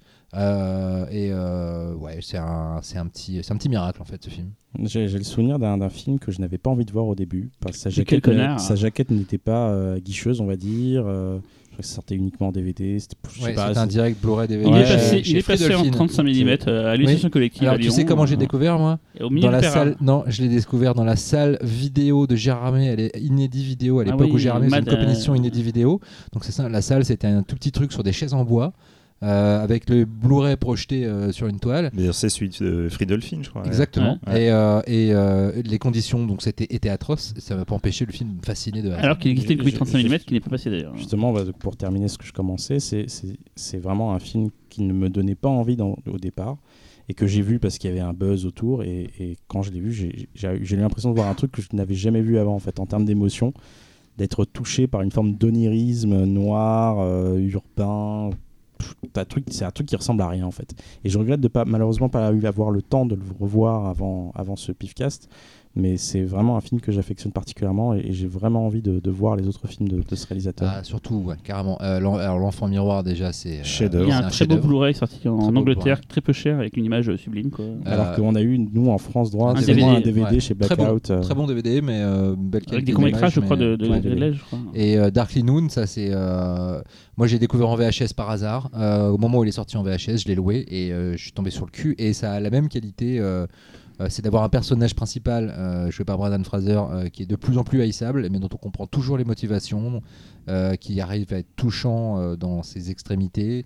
Euh, le film est complètement fascinant aussi. Enfin, franchement, Philippe Il Ridley. n'existe euh, pas en, DVD Blu-ray aujourd'hui euh, En France, euh, en France, euh, t'avais un DVD, mais euh, Ouais, chez je crois qu'il est même plus édité maintenant. Chez Friedel Film, je crois chez- c'est- Non, Darkly, non, Darkly Noon, je sais pas, Film- c'est pas plutôt TF1. un opening. Film ça. Office, un truc comme ça, il me non semblait que c'était pas. Je me demande si c'est la VHS, c'était pas TF1 en tout cas. Ouais, je sais je- pas. chez je- moi, en tout cas, j'ai. Un DVD qui est pas terrible en qualité. J'ai le DVD, mais il est dégueulasse. Après, en édition étrangère, je sais pas. C'est un film qui mériterait une restauration, tout comme l'a eu Dark carrément. Knight, Et, comme l'a euh, eu en tout cas, Miroir. En tout cas, moi personnellement, Philippe Ridley, c'est un, un mec que j'adore, mais je trouve qu'il a une, filmo- une filmographie tellement parfaite. Bon, Il y a trois films à côté. Et euh, non mais ouais, mais moi l'avantage que j'ai eu, c'est que moi je les ai vraiment vus dans l'ordre quoi. C'est euh, l'enfant miroir, je l'ai chopé en, en VHS, euh, en vidéothèque euh, par hasard parce que je trouvais le, le- la jaquette de ouf. Euh, pour ceux qui connaissent pas, en fait, l'affiche, tu vois, tu vois un gamin qui tient un harpon et derrière lui, il y a une, il y a une sorte de mâchoire de requin euh, à- accrochée au mur. J'étais fasciné par cette jaquette, je l'ai chopé, je me suis pris une baffe monumentale. Quand Darkly Noon est sorti, j'ai vu que c'était un Philippe Ridley, j'ai fait putain, mais il faut absolument que je vois ce truc. Et alors là, c'est triple baffe dans la tronche. Après, quand me de- par exemple, à chaque fois qu'on me demande pourquoi j'aime pas la momie, bah, et que je vois Brendan Fraser devant, et que, hein. et que je vois Brendan Fraser et que je vois Brendan Fraser dedans, à chaque fois je l'explique, mais putain, mais dans Darkly Noon, il est tellement parfait, génial, mais qu'est-ce qu'il va foutre Tu n'as là-dedans pas vu California Man. Non, je n'ai pas vu, mais je, C'est nul, ça. je- voilà, je, sais, il y, a des- il y a des moments où j'essaie de me protéger un peu. Et, du Et coup- récemment dans Trust, il était super aussi. et du, et coup, quand Herclès, euh, quand Herclès est sorti, ça a été un peu la- la- une sorte de libération parce que ça faisait tellement longtemps que moi je voulais voir un film de, encore un, un nouveau film de Philippe Ridley. Quand il est sorti, je me suis jeté dessus. Alors, pour moi, c'est pas mon préféré, mais franchement, je les, les trois, ils sont quasi au même niveau. poche. quoi. Moi, je découvrais du coup Ridley avec euh, la projection à CGS. euh, Voilà. Je savais rien de ce que j'allais voir. Je, et je me suis pris ça dans la gueule. euh, Je suis sorti, vraiment, j'étais groggy. J'ai fait putain. Et je crois Et- que c'est le truc le meilleur que j'ai vu. De... J'avais vu un autre film mortel à cette époque-là qui s'appelait euh, Accident Happen. C'est un jour, je m'en parlerai peut-être. ouais. Voilà, mais qui ont rien à voir. Mais c'est deux films mortels que j'ai vus à la même édition.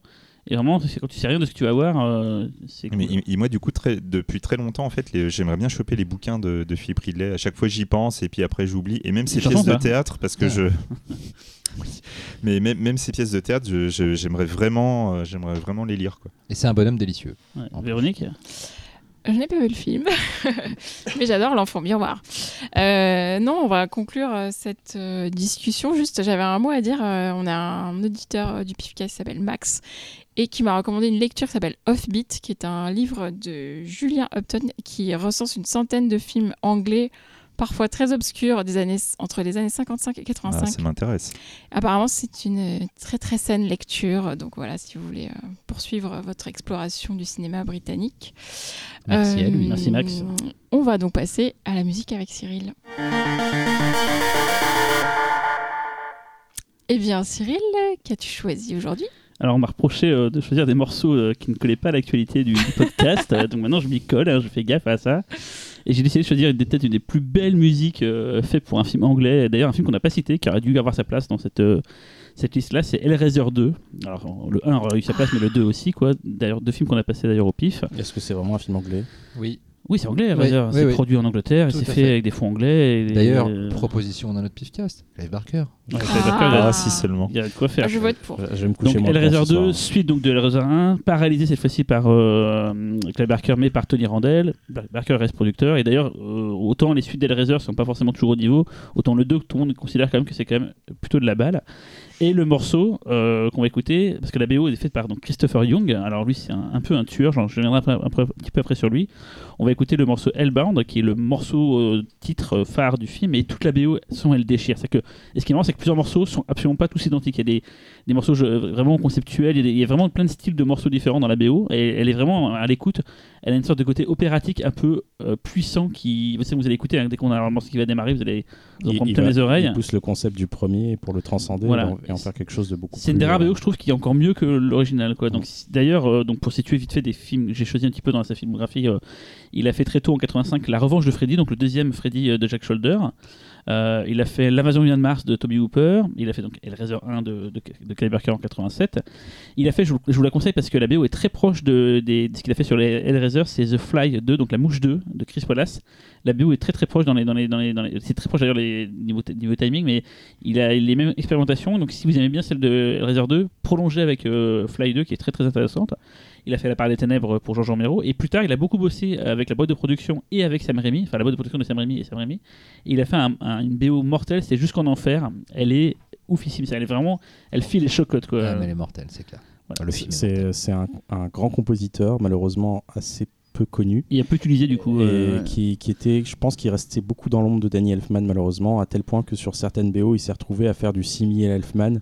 Bah, Euh, euh, bah, je crois que c'est Spider-Man 2 où il a, il a, Elfman a un peu capitulé. Je crois qu'ils sont engueulés avec Rémi. Non, c'est pas sur le 3, non? Et ben non, justement, sur, sur le le 3, je 2, crois. non, je crois que sur le 2, Oui, il a pris le relais, il est pas, il est pas crédité. Et du coup, sur le 3, il est Mm. tout seul à faire la musique de Spider-Man 3. Mais je crois qu'il a des vrais euh, qui s'y connaissent en BO, Niré Cyril, tu tête de la merde. Mais il me semble que sur le 2, il a, il a sauvé un peu les meubles. Et du coup, sur le 3, il était entièrement crédité comme euh, compositeur. Et c'est là qu'il y a eu une rupture d'ailleurs entre Elfman et Sam Raimi qui étaient avant indissociables. Voilà quoi.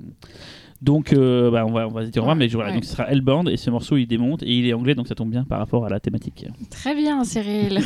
On dit au revoir à tous nos auditeurs et donc rendez-vous dans deux semaines pour un podcast spécial.